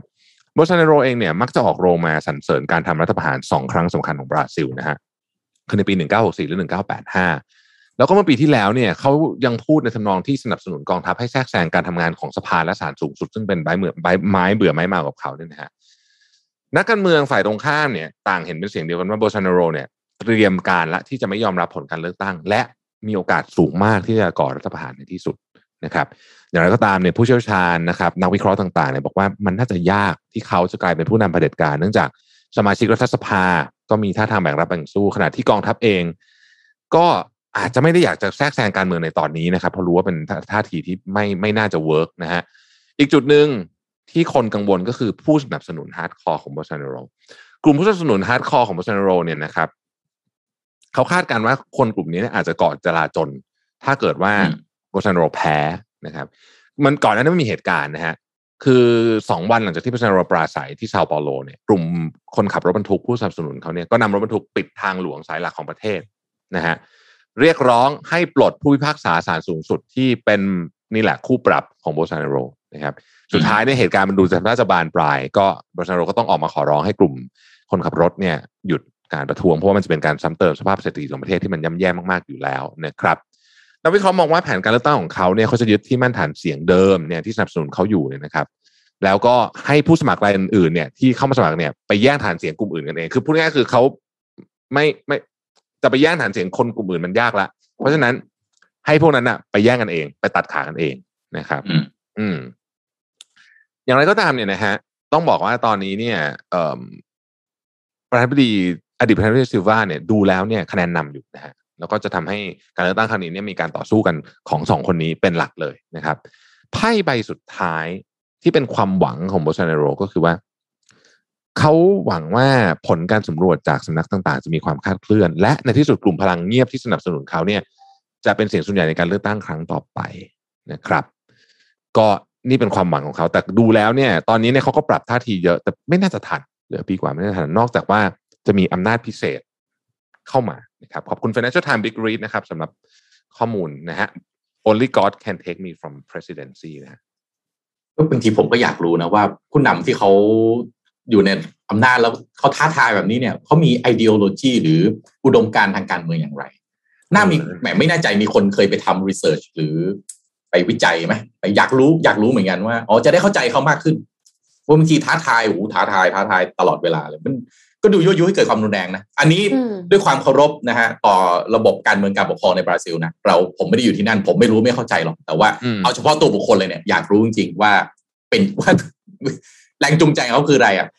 เออ หรือว่ามันเป็นแค่อำนาจที่หอมหวาน อันนี้น่าสนใจมาก ใช่นะครับแต่โบลโซนาโรเองก็เป็นคนที่เอ่อทำให้บราซิลเนี่ยโดนโดนโควิดหนักขนาดเนี้ยอืมต้องบอกอย่างนี้เลยอืมเพราะว่า อืมอืมอะผมว่าหนักกว่าทรัมป์อีกนะคือทรัมป์อืมเขาอาจจะแบบไอ้นี่บ้างแต่ว่าเขายังทำวัคซงวัคซีนอะไรมาใช่ไหมแต่อันนี้นี่คืออมแบบโอ้โหหนักอะหนักหนักอันนี้หนักจริงอืมก็นั่นแหละฮะต้องต้องรอติดตามไปเพราะว่าบราซิลเป็นประเทศใหญ่นะถ้าเกิดอะไรขึ้นที่บราซิลเนี่อืยมมันจะมี อิมแพคทั้งอเมริกาใต้อะผมว่าใช่ทั้งอเมริกาใต้มันจะโดนไปด้วยนะครับอืมอะโลกเราดูวุ่นวายนะครับ เลยพาทุกท่านนะฮะชวนไปนะครับ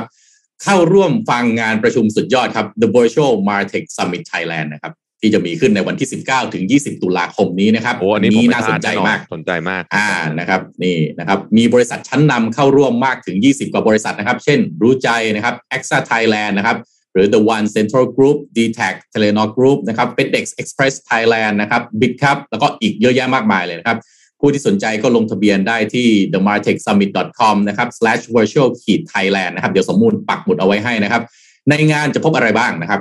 The Virtual Martech Summit Thailand ในงานประชุมภายใต้หัวข้อการตลาดดิจิทัลยุคใหม่นะครับ ที่คุณจะได้ความรู้เรื่องการใช้เครื่องมือ Marketing Technology จากผู้เชี่ยวชาญ แล้วก็ผู้นำจากหลากหลายอุตสาหกรรมนะครับ ครอบคลุมทั้งเรื่องปัญหาการแก้ไขปัญหา แล้วก็ความสำเร็จนะครับ มาเรียนรู้กันว่าท่ามกลางความผันผวนในยุคปัจจุบันนะครับ บริษัทที่เป็นผู้นำตลาดมีความคิดเห็นอย่างไรกับประเด็นสำคัญ ยกตัวอย่างเช่น Digital Transformation นะครับ Customer Experience Personalization แล้วก็ Brand Management นะครับโอ้ศัพท์พวกนี้เราได้ยินบ่อยๆ แต่บางทีก็ไม่แน่ใจเหมือนกันว่า กลไกจริง ๆ มันทำงานอย่างไรนะครับ เทคโนโลยีในการทำการตลาดเทรนด์แล้วก็กลยุทธ์ที่จะสร้างรายได้ให้กับอุตสาหกรรมมีอะไรบ้าง รวมถึงการใช้ Data Analytics นะครับซึ่งเป็นเทรนด์ที่เรียกว่าไม่รู้ไม่ได้แล้วในปัจจุบันนี้นะครับ เพื่อเอาไปใช้ในการเพิ่มยอดขาย อะไรคือสิ่งที่ควรจับตามอง แล้วก็ข้อควรระวังนะครับ พร้อมแพลน roadmap สำหรับปี 2022 นะครับ ที่ตอนนี้หลายบริษัทก็ต้องเริ่มทำแผนของปีหน้า 2022 แล้วนะครับ ปี 2021 รู้สึกว่าหายใจปึ๊บผ่านไปเลยนะครับ ก็ไม่ควรพลาดโอกาสดีๆ แบบนี้ นะฮะสนใจลงทะเบียนได้ที่ย้ำนะฮะ themartechsummit.com/virtualkey thailand ลงทะเบียนได้ตั้งแต่วันนี้เป็นต้นไปนะครับ ก็เริ่ม 19ถึง20 ตุลาคมนี้นะครับ น่าสนใจมากค่ะ แล้ววิดีโอก็น่ารักมากด้วยนะคะ ขนาดเป็นเท็กซ์เยอะๆ แต่ว่าบอกว่าสามารถทำให้แบบดูน่าดู อืมครับอะต้องไปติดตามกันดูนะครับ ครับ ก็เป็นเป็นผมว่าเป็นเรื่องที่เราควรจะต้องเอ่อให้ความสำคัญเยอะๆ เรื่องเรื่องเรื่องมาเทคนะฮะ ค่ะอืมเอ่อเอ็มขอพาไปที่อีกข่าวหนึ่งค่ะ เป็นเรื่องของอวกาศค่ะ ไม่อ่านไม่ได้นะคะ เพราะว่ารัสเซียเนี่ยตัดหน้าสหรัฐ ส่งผู้กำกับแล้วก็นักแสดงไปถ่ายหนังบนสถานีอวกาศนานาชาติ ISS แล้วนะคะอืมคณะเดินทางของรัสเซียที่อืมประกอบไปด้วยผู้กำกับและนักแสดงหญิง กับนักบินอวกาศรัสเซียเนี่ยเดินทางจากโลกสู่สถานีอวกาศนานาชาติ เมื่อวันอังคารที่ 5 ตุลาคมที่ผ่านมาค่ะ เพื่อถ่ายทำภาพยนตร์เรื่องแรกนะคะ จากสถานีอวกาศนานาชาติ ISS ลูกเรือของรัสเซียเนี่ยเดินทางไปกับยานโยซุส MS 19 นะคะทะยานขึ้นจากฐานปล่อยของฐานปล่อยที่คาซัคสถานเมื่อวันอังคาร เวลาประมาณ4โมงเย็นตามเวลาไทย แล้วก็ไปถึงประมาณทุ่ม22นาทีค่ะ ในเวลาในวันเดียวกันเลย โดยที่คลิปเนี้ยค่ะ ก็คือเป็นคลิปที่เขาแบบเพิ่งต่อกันกับ ISS ยานเพิ่งต่อแล้วเสร็จแล้วก็คือ จะมีนักบินอวกาศกำลังจะเข้ามาใน ISS แล้วก็ตามด้วยนักแสดงแล้วก็ผู้กำกับค่ะ ก็เลยเอามาให้ชมกันนะคะ ผู้โดยสารที่เดินทางมาเนี่ยก็คือคลิมชิเปนโกผู้กำกับวัย 38 ปี แล้วก็ยูเลียเปเรเชลนักแสดงวัย 37 ปี ซึ่งนักแสดงคนนี้ไม่ธรรมดา เพราะว่าเขาผ่านการคัดเลือกจากนักแสดงถึง 3,000 คน ที่จะมารับบทบาท ต้องถ่ายทำใน ISS ค่ะ ถ่ายทำหนังเรื่องนี้ชื่อว่า The Challenge The Challenge ที่ ISS เนี่ยจะใช้เวลา 12 วัน เป็นเรื่องเกี่ยวกับสัญญาแพทย์หญิงค่ะ ที่ถูกส่งมา ISS เพื่อช่วยชีวิตนักบินอวกาศคนหนึ่งค่ะ โดยที่นักบินอวกาศรัสเซียอีกสองนาย ที่อยู่ใน ISS จะมีบทรับเชิญในหนังด้วย แต่ว่าจริง ๆ ISS เนี่ยมีนักบินอวกาศชาวฝรั่งเศสหนึ่งคน ญี่ปุ่นหนึ่งคน แล้วก็นาซาอีกสามคนด้วยนะคะ แต่ว่า ไม่ได้ไม่ได้รับเชิญ รับเชิญเฉพาะนักบินอวกาศชาวรัสเซียนะคะ โดยชิเปนโกและเปเรชิลจะกลับโลกในวันที่ 17 ตุลาคมหลังจากที่ทำภารกิจเสร็จเนี่ยนะคะ ด้วยแคปซูลอวกาศพร้อมกับโอเล็กโนวิสกี้ซึ่งเป็นนักบินอวกาศชาวรัสเซียที่อยู่บน ISS มานานถึง 6 เดือนแล้ว ภารกิจถ่ายทำภาพยนตร์ที่ ISS ครั้งนี้เนี่ยก็เลยทำให้รัสเซียตัดหน้าโครงการของทอมครูซ ซึ่งตอนเมื่อปีที่แล้วเนี่ยประกาศว่าจะร่วมมือกับ NASA แล้วก็ SpaceX ถ่ายทำหนังในอวกาศค่ะ อืม น่าสนใจมากๆ รอติดตามเลยนะฮะ The Challenge ค่ะ ชื่อหนังรอติดตาม อะ วันนี้มีเรื่องอยากจะมาแชร์กัน คิดว่าเป็นเอ่อความรู้แล้วกันนะครับ ผมจะเล่าเร็วๆ เรื่องของ personalized marketing นะฮะ เดี๋ยวทีมงานอ่าเตรียมเอาสไลด์ขึ้นเลยนะฮะ คืออยากจะเล่าให้ฟังเพราะว่า เอ่อหลายหลายท่านอาจจะมีอาจจะกำลังวางแผนของปีหน้าเนอะแล้วผมคิดว่าเรื่องนี้เนี่ยเป็นเรื่องที่สำคัญมาก มันเกี่ยวข้องกับวิธีการทำการตลาดและการออกแบบโครงสร้างในการเก็บข้อมูลของลูกค้านะครับเล่าเรื่องการตลาดแบบดั้งเดิมให้ฟังก่อนเนาะจริง ๆ แล้วเนี่ยผมเนี่ยเป็นนักการตลาดยุคดั้งเดิมนะฮะก็มาตั้งแต่ยุคทีวีอะไรพวกนี้นะฮะโปสเตอร์นะยุคบิลบอร์ดอะไรแบบนี้เนี่ย ปัญหาของการตลาดแบบดั้งเดิมคือหนึ่งเนี่ย เวลาเราเลือกกลุ่มเป้าหมายนะฮะมันจะเลือกได้คร่าวๆมาก เช่น สมมติผมซื้อรายการ ละครหลังข่าวหรือข่าวเช้าเนี่ยโอเคเอาคนละกลุ่มแล้วก็ค่อนข้างชัดเจน แต่มันก็ได้ประมาณนั้นนะฮะช่องสามช่องเจ็ดอะมันก็จะได้แค่นั้นเอ่อมีเรตติ้งอะมันก็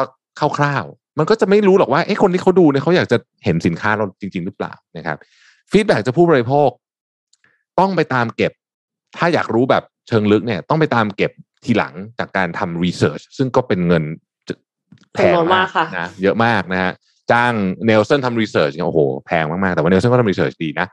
แล้วก็งบประมาณที่ทำอะฮะโอ้โหทีวีเรื่องหนึ่งเนี่ยแพงมากหลายตังค์บิลบอร์ดก็บิลบอร์ดก็เป็นของที่ดีนะครับปัจจุบันคนยังใช้อยู่ แต่ก็เป็นของที่แพงมากนะของพวกนี้ ทีนี้ สิ่งที่มันทำให้ strategic marketing เปลี่ยนไปจริงๆแล้วเนี่ยต้องบอกว่ามันคืออินเทอร์เน็ตนะฮะอืมอืมมันคืออินเทอร์เน็ตพออินเทอร์เน็ตมาถึงปุ๊บเนี่ย เราสามารถเข้าถึงลูกค้าได้โดยตรงใช่ไหมคราวเนี้ยมันก็เลยทำให้เราเนี่ยสามารถที่จะ ทำสิ่งที่พยายามจะทำสิ่งที่เรียกว่า personalized marketing ทำไงให้ทุกคนเนี่ยเหมือนกับได้รับการ treat เดี่ยวๆ เห็นสิ่งที่เขาเตรียมมาสำหรับเขาโดยเฉพาะนะครับ เวลาลูกค้าเนี่ยได้รับการสื่อสารแบบ personalized marketing เนี่ยนะครับ เราเราเราโฟกัสที่สามอย่างคือ interest ความสนใจ needs ความต้องการแล้วก็ behavior ของเขา ถ้ามันตรงทั้งสามอย่างเนี้นะฮะลูกค้าจะรู้สึกว่า เฮ้ย แบรนด์นี้เข้าใจหรือว่ารู้ใจฉันจังเลยนะ engagement ก็ขึ้น นะโอกาสซื้อของก็เพิ่มขึ้น มาดูสถิติที่น่าสนใจ 91%ของลูกค้าบอกว่ามีแนวโน้มจะซื้อสินค้าและบริการของแบรนด์ที่มีการนำเสนอ สิ่งที่ใกล้เคียงกับต้องการของพวกเขา 80%ของลูกค้า มีแนวโน้มจะซื้อสินค้าและบริการจากแบรนด์ที่ personalize experience ให้เขาได้นะสร้างประสบการณ์เฉพาะตัวได้ 90%ลูกค้าบอกว่าจริง ๆ เราก็ห่วงข้อมูลเราเหมือนกันนะ แต่ถ้าเกิดว่าการให้ข้อมูลส่วนตัวของฉันทำให้ฉันมีชีวิตที่ง่ายขึ้นอะให้ก็ได้ นะฮะเพราะฉะนั้นลูกค้ายินดีจะแชร์หากมันช่วยเขา ให้เขาซื้อของง่ายขึ้นประหยัดขึ้นถูกลงอะไรพวกนี้เป็นต้นนะครับ ข้อสุดท้ายน่าสนใจ 63%ของลูกค้าเนี่ยเลิกซื้อสินค้าหรือบริการจากบริษัทที่ไม่สามารถทำแบบนี้ได้หรือทำแบบนี้ได้ไม่ดียกตัวอย่างเช่นเอ่อ call center ของบางอย่างอะเวลาไปโทรไปอะฮะเริ่มถามทุกอย่างใหม่หมด เริ่มต้นทุกอย่างใหม่หมด สมมติสายหลุดไปกลับมาก็เริ่มต้นทุกอย่างใหม่หมดอะไรแบบนี้เจอแบบนี้สองนาทีเราก็เซ็งนะ เทียบกับ call center บางที่ที่โทรไปปุ๊บเอ้ยขึ้นชื่อมาปุ๊บเขารู้หมดเลยประวัติเราเป็นยังไงนู่นนี่นะฮะอันนี้ก็เป็นระบบ personalize แบบหนึ่งนะฮะดังนั้นเนี่ยผลลัพธ์ที่น่าสนใจของ personalize marketing เนี่ยคือว่าเขาไปทำการเก็บสถิติของแบรนด์ที่ทำพวกนี้เก่งๆเนี่ยเขาพบว่า acquisition cost ซึ่งเป็นของที่แพงมากๆนะฮะใครทำ marketing ก็จะรู้เนี่ยนะฮะลดลงถึง 50%ถ้าคุณ personalize เก่ง รายได้เพิ่มขึ้น5-15%และที่สำคัญก็คือว่าเงิน 1 บาทที่คุณใช้ไปในการทำการตลาดเนี่ย return ของมันเนี่ยจะเพิ่มขึ้น 30%สมมติคุณยิงแอดแล้วคุณทำเก่งทำดีเลยนะ return เพิ่มขึ้น 30%นะฮะมาดูเรื่องของผลของมัน research ตัวนี้บอกว่า engagement เพิ่ม 55 experience เพิ่ม 55 brand perception ดีขึ้น 3 คือเยอะมากะนะฮะ lead generation customer acquisition ทุกอย่างแบบเพิ่มขึ้นหลัก 40-50 หมดเลย ดังนั้นจึงควรทำเป็นอย่างยิ่งคำถามคือ เริ่มทำยังไงสำหรับคนที่ยังไม่ได้เริ่มนะครับ เริ่มทำก็ต้องเริ่มจากข้อมูลนะครับ เก็บข้อมูล นะฮะเก็บข้อมูลของลูกค้าที่จำเป็นนะครับ แล้วก็นำมาสร้างอะไรบางอย่างที่มันเป็น engagement ไปดู case study เลยดีกว่านะครับ เคสที่หนึ่งฮะกระเป๋าโค้ชนะครับกระเป๋าโค้ชเนี่ยก็เป็นก็เป็นกระเป๋าของแบรนด์ของอเมริกันเนาะซึ่งเขาก็ทำ email marketing ที่น่าสนใจมากเขาเอา machine learning เนี่ยมาวิเคราะห์ข้อมูลของลูกค้าแบบละเอียด ยกตัวอย่างเช่น ถ้าเป็นสุภาพสตรีอายุ 25ทำงานแบบสายอาร์ตตัวเล็ก กระเป๋าแบบหนึ่งแบบนี้น่าจะเหมาะ คือ คือคนที่รูปร่างตัวเล็กหน่อยเนี่ยถือกระเป๋าใบใหญ่ก็จะไม่สวยถูกไหมถ้าเป็นคุณแม่ ถ้าเป็นคุณแม่ ลูกสองกระเป๋าต้องใบใหญ่เพราะคุณแม่ของเยอะ แล้วก็ต้อง easy access ต้องมือเดียวต้องต้องหยิบได้ เพราะว่าอืมอีกมือหนึ่งลูมวิ่งอะไรอยู่ใช่ไหมอืมอะไรแบบเนี้ย คือมันก็จะมีพวกนี้เนี่ยนะครับ แล้วเขาก็ทำแบบละเอียดยิบเลยเนี่ยทำเพอร์ซนาของลูกค้ามา แล้วยิงแอดแบบหนึ่งต่อหนึ่งเลยนะฮะ หนึ่งหนึ่งต่อหนึ่งเลยนะ คือเหมือนกับว่าเขาคิดมาแล้วว่าคนเนี้ยควรจะต้องเห็น Product หนึ่งสองสามตัว เพราะถ้าเกิดยิงไปทางแคตตาล็อกเนี่ย มันก็คนไม่ขี้เกียจดูอะอืม result ไปดูหน้าผลเลยฮะ หน้าที่สี่ของของอันนี้หน้าผลเนี่ยนะฮะ engagement เพิ่มขึ้น 18%ลูกค้าเข้าชมเว็บไซต์เพิ่มขึ้น 9.5%นะฮะ AOV เพิ่ม 4.1 in store นะครับเอ่อไปดูตัวอย่างที่สามก็ได้ครับ เดี๋ยวจะไม่เดี๋ยวมันจะยาวเกันไปนะฮะอันที่สาม Nike Running Club นะอันนี้หลายคนใช้ นะครับ Nike Running Club เนี่ยเขาจะเก็บข้อมูลการวิ่งของเรานะ เสร็จแล้วเขาก็จะมีข้อความส่งมาแบบว่า เอ้ย ขาดอีกแค่นี้เองนะ เอาหน่อยไหมอะไรเงี้ยนะฮะแล้วถ้าเกิดว่าเราบอกเขาว่า เอ้ยเราเราไม่อยากวิ่งเพราะเราเจ็บหรืออะไรเขาจะถามในพวกนี้ก็จะมีมันก็จะเขาก็จะมีคอนเทนต์ที่เตรียมมาว่า เอ้ย คุณ injury คุณทำไง พวกนี้ทำไงนะครับอืมและที่สำคัญที่สุดคือคุณสามารถไปแข่งกับเพื่อนในชาร์ตได้นะครับ ทุกคนก็จะสนุกสนานกันใช้ Nike Running Club Nike Running Club ตัวมันเองอาจจะไม่ได้ทำเงินอะไร แต่เราจะรู้สึกผูกพันกับแบรนด์ แล้วทันทีที่เราอยากจะได้รองเท้าคู่ใหม่เนี่ยนะฮะหรืออุปกรณ์ต่างๆเนี่ยไนกี้ก็อาจจะเป็น choice แรกๆนั่นเองนะครับ โอเคเอ่อมันมันมันอาจจะยาวไปสักนิดนึง แต่ว่าผมก็จะบอกว่า เอ่ออะไรที่นักการตลาดสามารถทำได้เลยนะขอไปหน้ารองสุดท้ายนะฮะสิ่งสิ่งที่นักการตลาดสามารถทำได้เลยเนี่ยคือ เริ่มเริ่มทำขอถัดขึ้นไปหน้าหนึ่งเริ่มทำนะครับ เริ่มทำ เก็บข้อมูลไม่ต้องทำทุกอย่างเอาเฉพาะสิ่งที่เราคิดว่าเราทำได้ แล้วก็อย่าลืมศึกษา PDPA นะครับอันนี้แล้วก็จำไว้เลยประเด็นเออไอเรื่อง PDPA นี่สำคัญมากจำไว้เลยว่าลูกค้าจะยอมให้ข้อมูลแก่เราเมื่อเราให้ value บางอย่างกับเขานะครับ แล้วเขาก็จะยินดีให้ข้อมูลนะฮะอะประมาณนี้นะครับ personalized marketing เผื่อใครกำลังวางแผนทำเรื่องนี้ในปีหน้าครับเออตอนนี้ประโยชน์มาก CDC อะ cus- เอ่อ CAC อะ customer acquisition cost มันพุ่งสูงขึ้นมากเลยไหมคุณแท็บกับเอ็มเป็นไหมใช่ของใช่ผใช่มใช่เนี่ยนะ แค่แชทนะแชทนะ หลายร้อยตอนเนี้ย แค่ทักแชทมาหนึ่งแชทเนี่ยโอ้โหหลายร้อยหลายร้อยเลยเหรอคะหลายร้อยเลยเหรอประมาณร้อยกว่าบาทร้อยกว่าบาท โอ้พอมันแชทมานี่ทีมงานผมนี่คือต้องแบบต้องไปผิดให้ได้อะเออ สูงมาก ตอนนี้สูงมากจริงๆว่าจะโอ้โหแต่ว่าเอ่อยอดขายออนไลน์ขึ้นเพิ่มขึ้นสูงขึ้นนะ แต่ว่า customer acquisition cost ก็สูงขึ้นเป็นเงาตามตัวไปด้วย ใช่ใช่ผมก็ต้แคองปหาผมแคปวิลธีดลงเหรอ ไม่ไม่ไม่ลดครับแพงครับ แต่ว่า แต่ว่ามันก็ยังอยู่ในเรนจ์ที่เราพอรับไหวอยู่อืมแพงแพงแพง basket size ก็ต้องก็ต้องใหญ่มากพอที่จะทำให้มันครอบคลุมไอ้คือตอนนี้คือถ้าพูดถึงแอดนะถ้าพูดถึงในเรื่องแอดแอดนี่มันแพงขึ้นเยอะมากนะ ช่วงอืมสองสองสามปีเนี้ยนะฮะเราก็ต้องไปเน้นเรื่อง performance marketing เยอะๆครับคือมันต้องมีคนดูอะว่าทำไงจะ optimize ได้ตลอดเวลาอะไรเงี้ย ซึ่งอืมถ้าไม่มีคนดูมันก็มันก็แพงอะอืมแต่ว่าใช่ใช่ครับมันก็ต้องใช้อะครับอืม เหมือนไม่มีทางเลือกอะค่ะแล้วเหมือนเขาไม่มีก็เลยทางเลือกแบบว่า force เราแบบเหมือนกับเปลี่ยนอัลกอริทึมอะไรแล้วบางอย่างอะเหมือนเมื่อเมื่อก่อนเลือกได้เดี๋ยวนี้เลือกไม่ได้แล้วหาว่า discriminate อะไรเงี้ย อืมอืมแล้วบางทีก็โดแล้วนวันดีคืนโดนดีแบนก็โฆษณางงๆแบบใช่อ่าใช่ เนี่ยกำลังจะพูดเลยอยู่ดีๆเอาโดนแบนแบนอะไรยังไม่ได้ทำอะไรเลยแบนโฆษณาเฉยเลย restricted UX เขา restricted ทีมงานงงเอ้ามา restricted อะไรยังไม่ได้ทำอะไรทำผิดกฎตั้งแต่เมื่อไหร่ยังไม่รู้เลยอืม นะก็ก็งงๆต้นทุนก็สูงขึ้นนะครับเป็นความท้าทายอย่างมากเลยของนักการตลาดโดยเฉพาะกัน ผมว่าเดี๋ยวนี้การตลาดถ้าไม่มี ผมว่าไม่มันไม่แยกแล้วออนไลน์ออฟไลน์มันต้องไปด้วยกันไม่แยกแล้วแต่ว่ามันอาจจะแยกเป็นเมื่อก่แบอนบนี้นี้ครับ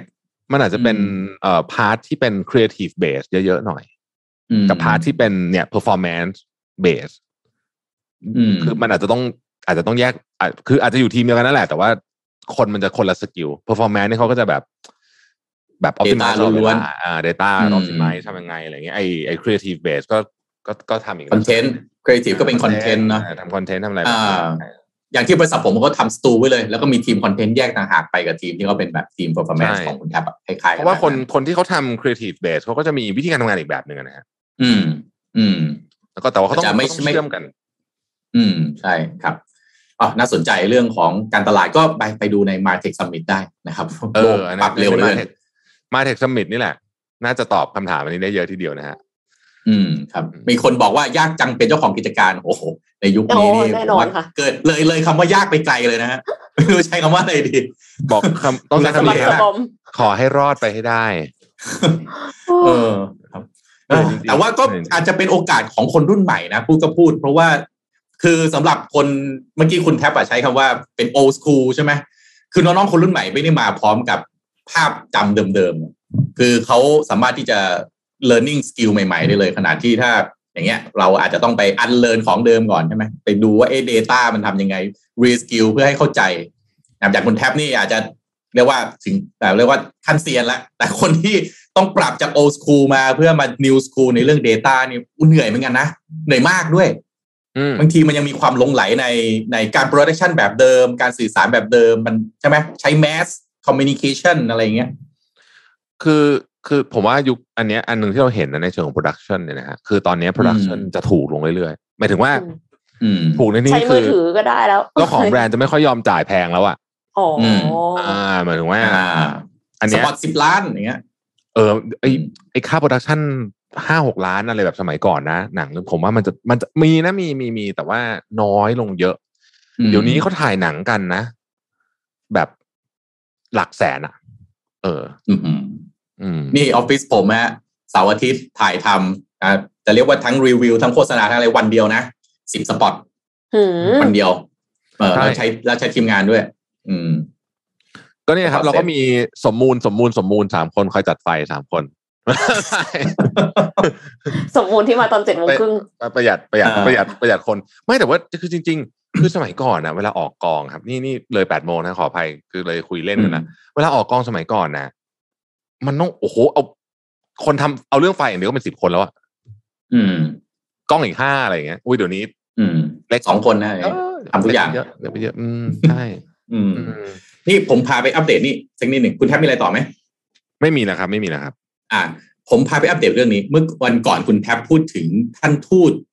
อ่าจีนประจำประเทศไทย ใช่ใช่ใช่ใช่นะครับ คุณหานจื้อเฉียงเนี่ยนะครับล่าสุดเนี่ยก็มี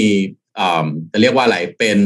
เผยแพร่บทความนะครับ ที่ชื่อว่าต่อสู้กับความยากลำบาก ด้วยความสามัคคีและความร่วมมือชะตากรรม ร่วมกันเพื่อสร้างอนาคตใหม่ อันนี้เป็นบทความที่เผยแพร่ ผ่าน Facebook ของสถานสถานเอกอัครราชทูต สาธารณรัฐประชาชนจีนประจำประเทศไทย ในวันชาติจีนซึ่งตรงกับวันที่ 1 ตุลาคมนะครับ แต่ก่อนที่จะไปดูเรื่องของเนื้อความในบทความนะครับ ผมพาไป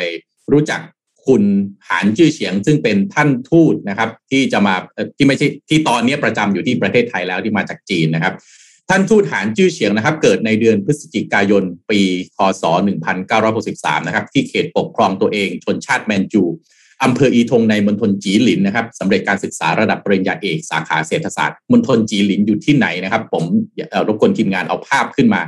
สักนิดหนึ่งนะครับมณฑลจีหลินเนี่ยมันอยู่ทางมันเป็นมันเป็นสามมณฑลที่อยู่ทางตะวันออกเฉียงเหนือ นี่ อีกมณฑลเดียวก็คือมันต่อกับเกาหลีเหนือนะครับมณฑลจีหลินเนี่ยก็มาจากภาษาแมนจูนะครับ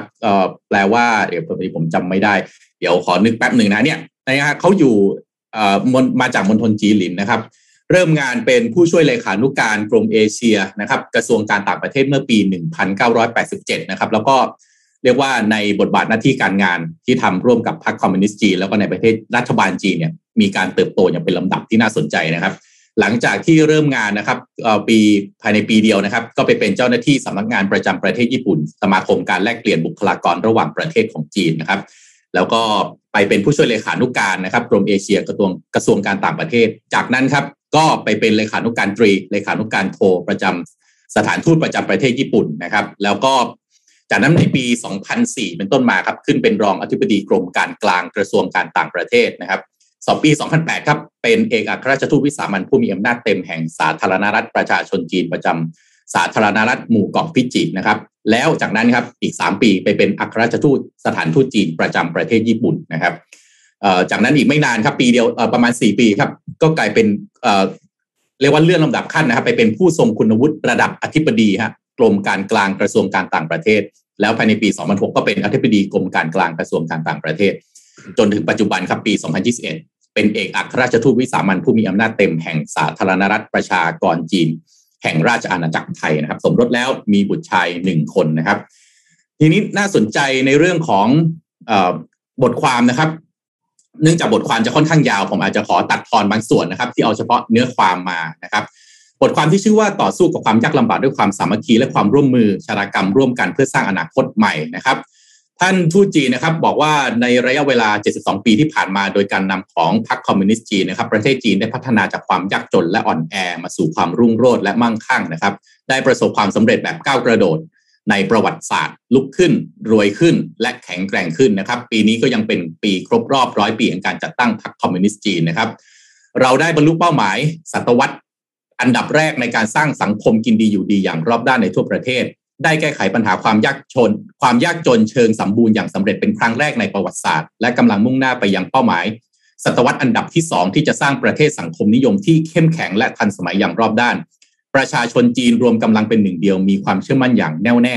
ยึดมั่นในการนำของพรรคคอมมิวนิสต์จีน ยึดมั่นในระบอบสังคมนิยมที่มีเอกลักษณ์ของจีน การฟื้นฟูอันยิ่งใหญ่ของประชาชาติจีนเข้าสู่กระบวนการประวัติศาสตร์ที่ไม่อาจถอยหลังได้นะครับ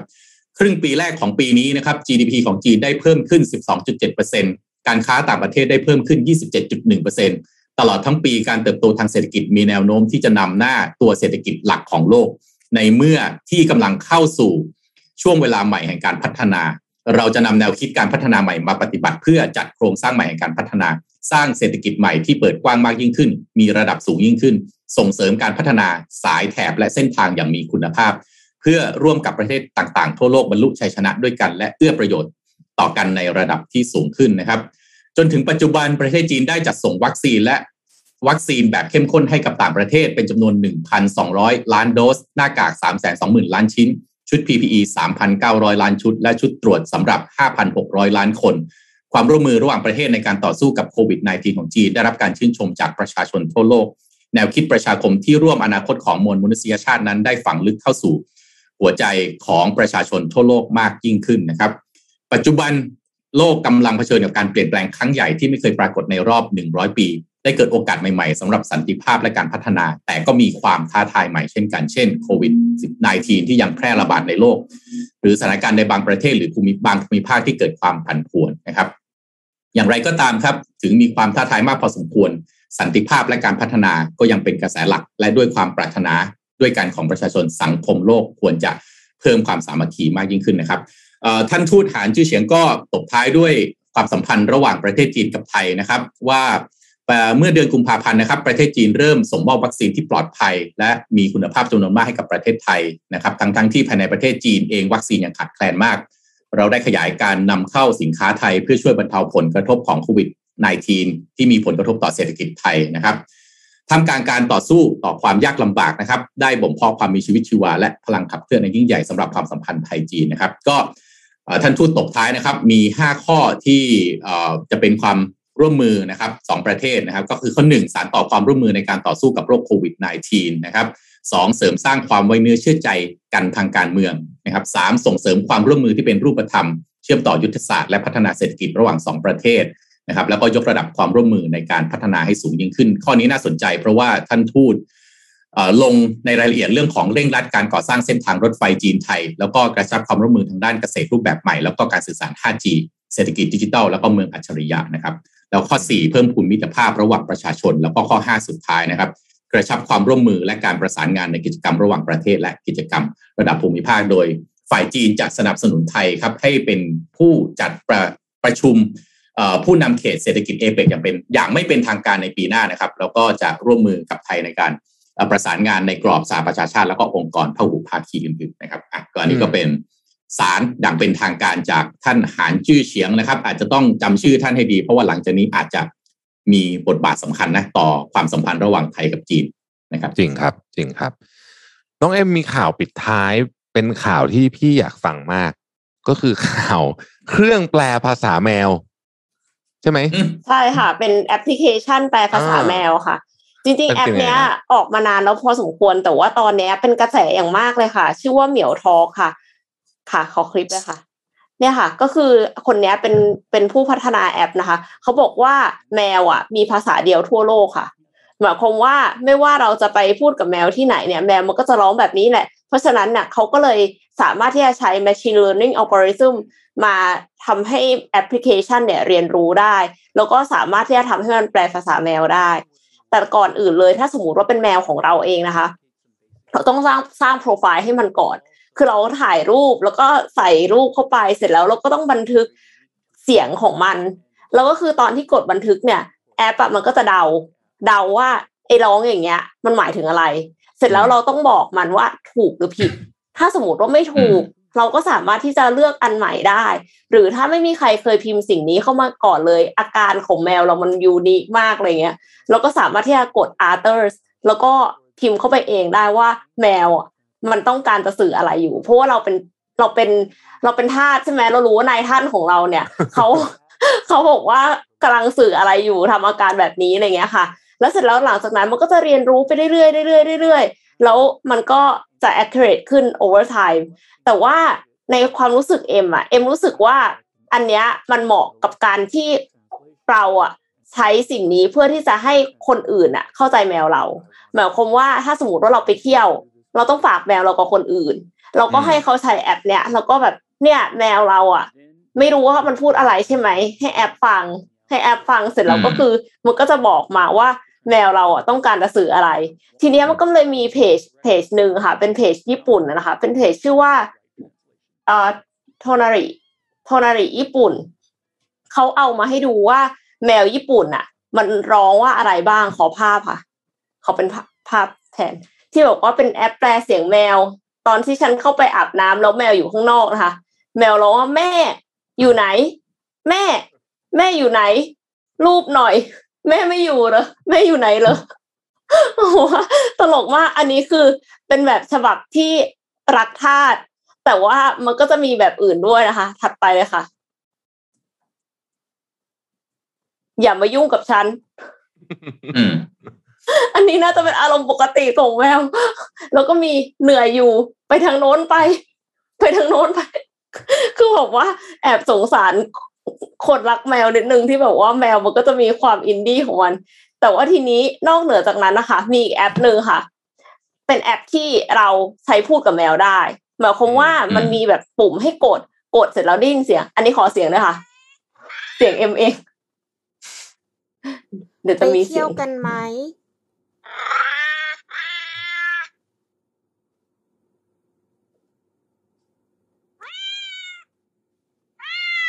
คือมันมีมันมีหลายพัน แล้วเสร็จเราก็คือมีปุ่มให้กด แล้วก็คือเอ็มเอ็มมีพูดว่าแบบว่าไปกินเอ่อไปเที่ยวกันไหมกินข้าวหรือยังไปกินข้าวกันอะไรอย่างเงี้ยแล้วมันก็จะมีเสียงแมวออกมาอืมอืมไม่รู้ว่าจะสื่อสารกับแมวได้จริงหรือเปล่านะคะ ถ้าถ้าใครที่เคยใช้แล้ว ได้ผลหรือไม่ได้ผลยังไง ก็ช่วยเม้นมาบอกกันด้วยนะคะ ผมอยากรู้ว่าใครเป็นคน ใครเป็นคนแปลตั้งต้นฮะใครเป็นคนตั้ง dictionary เขาใช้แต่ว่าวิธีการเลย นักภาษาถ้าศามัสตนร์เป็นถ้ามันเป็น machine learning แล้วคนทั่วโลกช่วยกัน correct มันไปเรื่อยๆอะช่วยกันสอนไปเรื่อยๆอะมันก็น่าจะ work ขึ้นเรื่อยๆนะใช่ค่ะใช่ไหมคิดถ้าอย่างฐานนั้นเหข้มืออนมูกัลนมันใหญ่มากนะมันก็จะต้องค่อยๆ work ขึ้นไปเรื่อยถ้าแมวมันพูดภาษาเดียวกันจริง ๆ นะๆเออใช่เอาหมด assumption นั้นด้วย เออใช่ ต่อไปในอนาคตเราจะคุยกับสัตว์รู้เรื่องแล้วใช่ไหมฮะ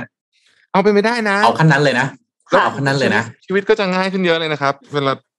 แบบอยู่ที่บ้านอะไรอย่างเงี้ยอืมอืมไม่โดนมันขวนเอา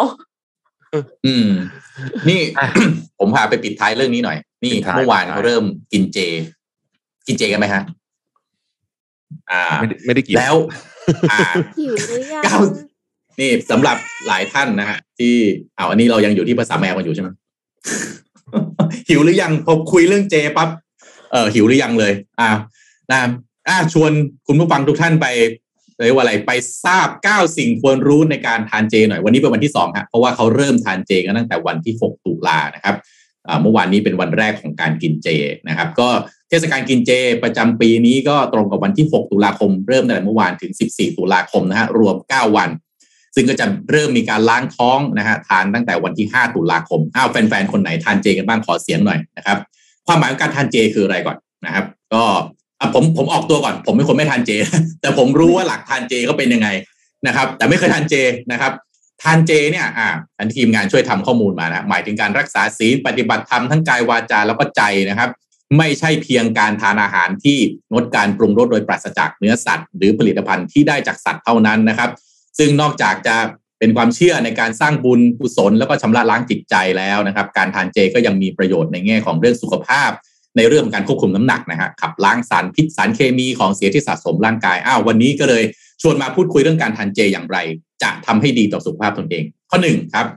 วิธีการล้างท้องก่อนทานอาหารเจนี่นะครับคือการปรับการทานอาหารเตรียมตัวชาล้างเนื้อสัตว์หรืออาหารคาวต่างๆ ที่ตกค้างอยู่ในร่างกายออกให้หมดนะครับ โดยนิยมล้างท้องก่อนทานอาหารเจประมาณ 1-2 วัน ก็สามารถเริ่มปรับทันทีละเริ่มควรจะเริ่มทำทีละน้อยนะครับ ไม่ใช่อยู่ดีหักดิบเลยนะครับ โดยทานเนื้อปลาแล้วก็โปรตีนจากพืช เช่นเต้าหู้ขาวเห็ดงาธัญพืชถั่วต่างๆ ก่อน เพื่อปรับระบบย่อยอาหารให้เริ่มปรับตัวนะครับ ข้อ2นะครับเลือกอาหารเจที่ต้องครบ 5 หมู่นะครับซึ่งถึงแม้ว่าหัวใจหลักของการทานเจเนี่ยนะครับคือไม่การไม่ทานเนื้อสัตว์นะครับแต่ร่างกายก็ยังคงทำงานตามปกตินะครับ เพราะฉะนั้นก็ต้องเน้นคุณค่าทางโภชนาการให้ครบถ้วนในปริมาณที่พอเหมาะของแต่ละวันด้วยนะฮะป้องกันไม่ให้ร่างกายเนี่ยไปขาดสารอาหารนะครับ แล้วก็ข้อ3นะครับ ระวังส่วนผสมต่างๆ ที่ทำมาจากสัตว์นะฮะก็อย่างที่รู้กันดีนะฮะว่าการกินเจจะต้องงดเว้นการทานเนื้อสัตว์นะครับ เนื่องจากความเชื่อของชาวจีนที่ว่าก่อนตายนะฮะสัตว์จะมีอาการตกใจกลัวนะฮะการงดทานเนื้อสัตว์เพื่อไม่ให้เบียดเบียนชีวิตอื่นๆ ไม่เพียงแต่เนื้อสัตว์นะฮะอาหารที่มีส่วนผสมที่ทำมาจากสัตว์เช่น นมเนยไข่เลือดกะปิน้ำปลาน้ำผึ้งชีสก็ห้ามทานอ่าสำหรับคนที่ทานเจเนี่ยเวลาเข้าไปซูเปอร์มาร์เก็ตนะฮะก็จะมองหาฉลากที่เรียกว่าเจใช่ไหมอันนี้เพื่อที่อยากจะแอบ เจไม่แตกในช่วง 9 วันนะครับนะครับ แล้วก็ข้อ4นะครับห้ามทานผักที่มีกลิ่นฉุนทุกชนิดนะฮะอันนี้ก็เป็นความเชื่อของจีนที่มีอ่าผักที่มีรสหนักมีกลิ่นฉุนรุนแรงนะครับ ก็จะส่งผลให้อวัยวะภายในร่างกายทำงานหนัก มีพิษทำลายพลังธาตุทั้ง 5 ในร่างกายมีอะไรบ้างนะครับ กระเทียมอ่าอันนี้มีผลต่อระบบธาตุไฟนะครับหัวหอมทุกชนิดนะฮะมีผลต่อระบบธาตุน้ำหลักเกียวหรือกระเทียมโทนจีนนะฮะหลักเกียวนี่ไม่เคยเห็นเหมือนกันนะฮะ และจะอันนี้จะส่งผลต่อระบบธาตุดินนะครับ กุ้ยช่ายครับ อันนี้จะส่งผลต่อระบบธาตุไม้นะครับ แล้วก็ใบยาสูบนะครับ ไม่ว่าจะเป็นยาเส้นบุหรี่ของเสพติดมึนเมานี่มีผลต่อปอดทั้งนั้นนะครับ แล้วก็ข้อ 5 เลี่ยงอาหารรสจัดนะครับ ว่าอาหารรสจัดเนี่ยมันก็เอาจริง ๆ ไม่ต้องความเชื่อนะฮะอาหารรสจัดมันก็ไม่ค่อยดีกับสุขภาพอยู่แล้ว เผ็ดมากเค็มจัดหวานมากเปรี้ยวจัดอันเนี้ยตับไตก็ทำงานหนักขึ้นนะครับ ก็อันนี้ก็ในช่วงเทศกาลนะฮะอาจจะ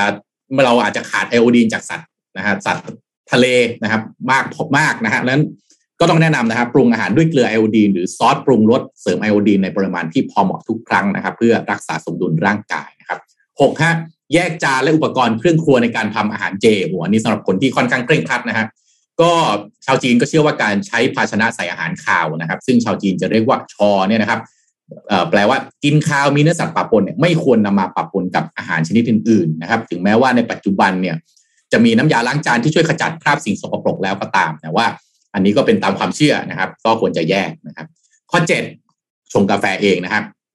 การชงหรือดริปกาแฟดื่มเองเนี่ยก็ป้องกันการเติมนมหรือครีมเทียม หรือเมล็ดกาแฟขั้วเนยได้นะอย่างไรก็ตามก็แนะนำให้ทุกท่านมองหากาแฟที่มีส่วนผสมของ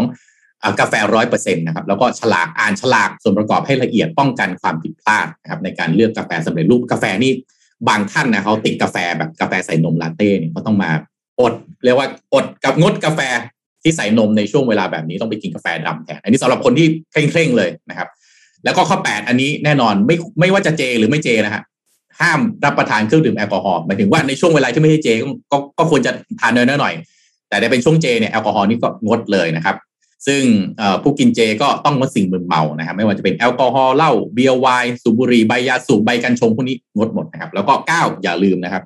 ต้องประพฤติชอบทั้งกายวาจาใจนะครับ ก็ประพฤติตามศีห้านะครับ ไม่ฆ่าสัตว์ไม่ก่อกรรมทำชั่วไม่พูดปดมีสติสัมปชัญญะอยู่กับตัว ไม่ปฏิบัติตนไปจากหลักศีลธรรมอันดีนะครับ ก็ตบท้ายด้วยหลักแบบง่าย ๆนะครับ คือทานเจแล้วก็อย่าลืม เราก็ควรจะคิดดีพูดดีทำดีนะครับ ก็จะทำให้ ช่วงเวลาเจเก้าวันของเราก็เป็นช่วงเวลาที่ภูมิใจในตัวเอง โอ้ ผ่านเก้าวันไปได้ แล้วก็รักษาเรียกว่านะ รักษาสติให้มันคงนะ เวลาขัดแย้งอะไรใครก็พยายามที่จะไม่ไม่อะไรไม่อารมณ์เสียใส่อะไรแบบนี้ก็ทำให้ช่วงเวลาเจมันโอเคนะครับ อืมครับ ก็โอ้วันนี้เต็มอิ่มนะครับ ก็ขอบคุณทุกท่านนะครับ ที่อยู่กับเรามาถึงตอนนี้ขอบคุณและขอบคุณทุกท่านที่ดูย้อนหลังด้วยนะครับข อบคุณทาง SCB ผู้สนับสนุนใจแสนใจดีของเรานะครับ อยู่กับเรามานานแล้วขอให้อยู่กับเราไปนานๆต่อไปนะครับ ขอขอบคุณผู้สนับสนุนรายการของเรา Samsung Galaxy Z Fold 3 5G นะครับนี่นะฮะใช้อยู่ตลอดชอบมาก ๆนะครับประสิทธิภาพสูงเหมาะกับความเหมาะกับการทำงานถ่ายรูปก็สวยนะครับ แล้วก็บันเทิงก็ยอดเยี่ยมนะครับ ขอบคุณ Oris นะครับหากท่านผู้ชมติดตามเรื่องราวของ Oris นะจะทราบดีว่า Oris มีพันธกิจ Change for the Better โดยเชื่อว่าการเปลี่ยนแปลงเพื่อนำไปสู่สิ่งที่ดีขึ้นต้องเริ่มต้นที่ตัวเองก่อนนะครับ สิ่งที่ Oris ทำเพื่อลดผลกระทบต่อสภาพอากาศ คือการ renovate โครงสร้างหลังคา Oris Factory ที่เมืองโฮลสไตน์ลดการใช้พลังงานในการทำความอบอุ่นในอาคารนี้ได้ถึง 30%นะครับ พร้อมติดตั้งแผงโซลาร์เซลล์ทำให้ Oris ผลิตกระแสไฟฟ้า ใช้ได้ถึง 60%เองนะฮะไปในปีนี้เนี่ย Oris รับการรับรองจาก องค์กร Climate Partner ว่าเป็นบริษัทที่เป็นมิตรต่อสภาพอากาศ โดยลดการผลิต carbon footprint และ compensate การปล่อยคาร์บอนไดออกไซด์ออกสู่ชั้นบรรยากาศนะครับ ปีหน้าเนี่ย Oris จะออกรายงานฉบับแรกที่เป็นเรื่องของการมีพันธกิจเพื่อความยั่งยืนนะครับ และสุดท้ายขอบคุณผู้ฟังทุกท่านที่อยู่กับ Mission Daily Report ในทุกๆเช้า เราสัญญาว่าจะหาข่าวดีๆ และสาระมาเสิร์ฟให้ทุกคนในทุกๆวันนะครับ ขอบคุณและพบกันใหม่ในวันพรุ่งนี้นะครับ สวัสดีครับ สวัสดีค่ะ Mission Daily Report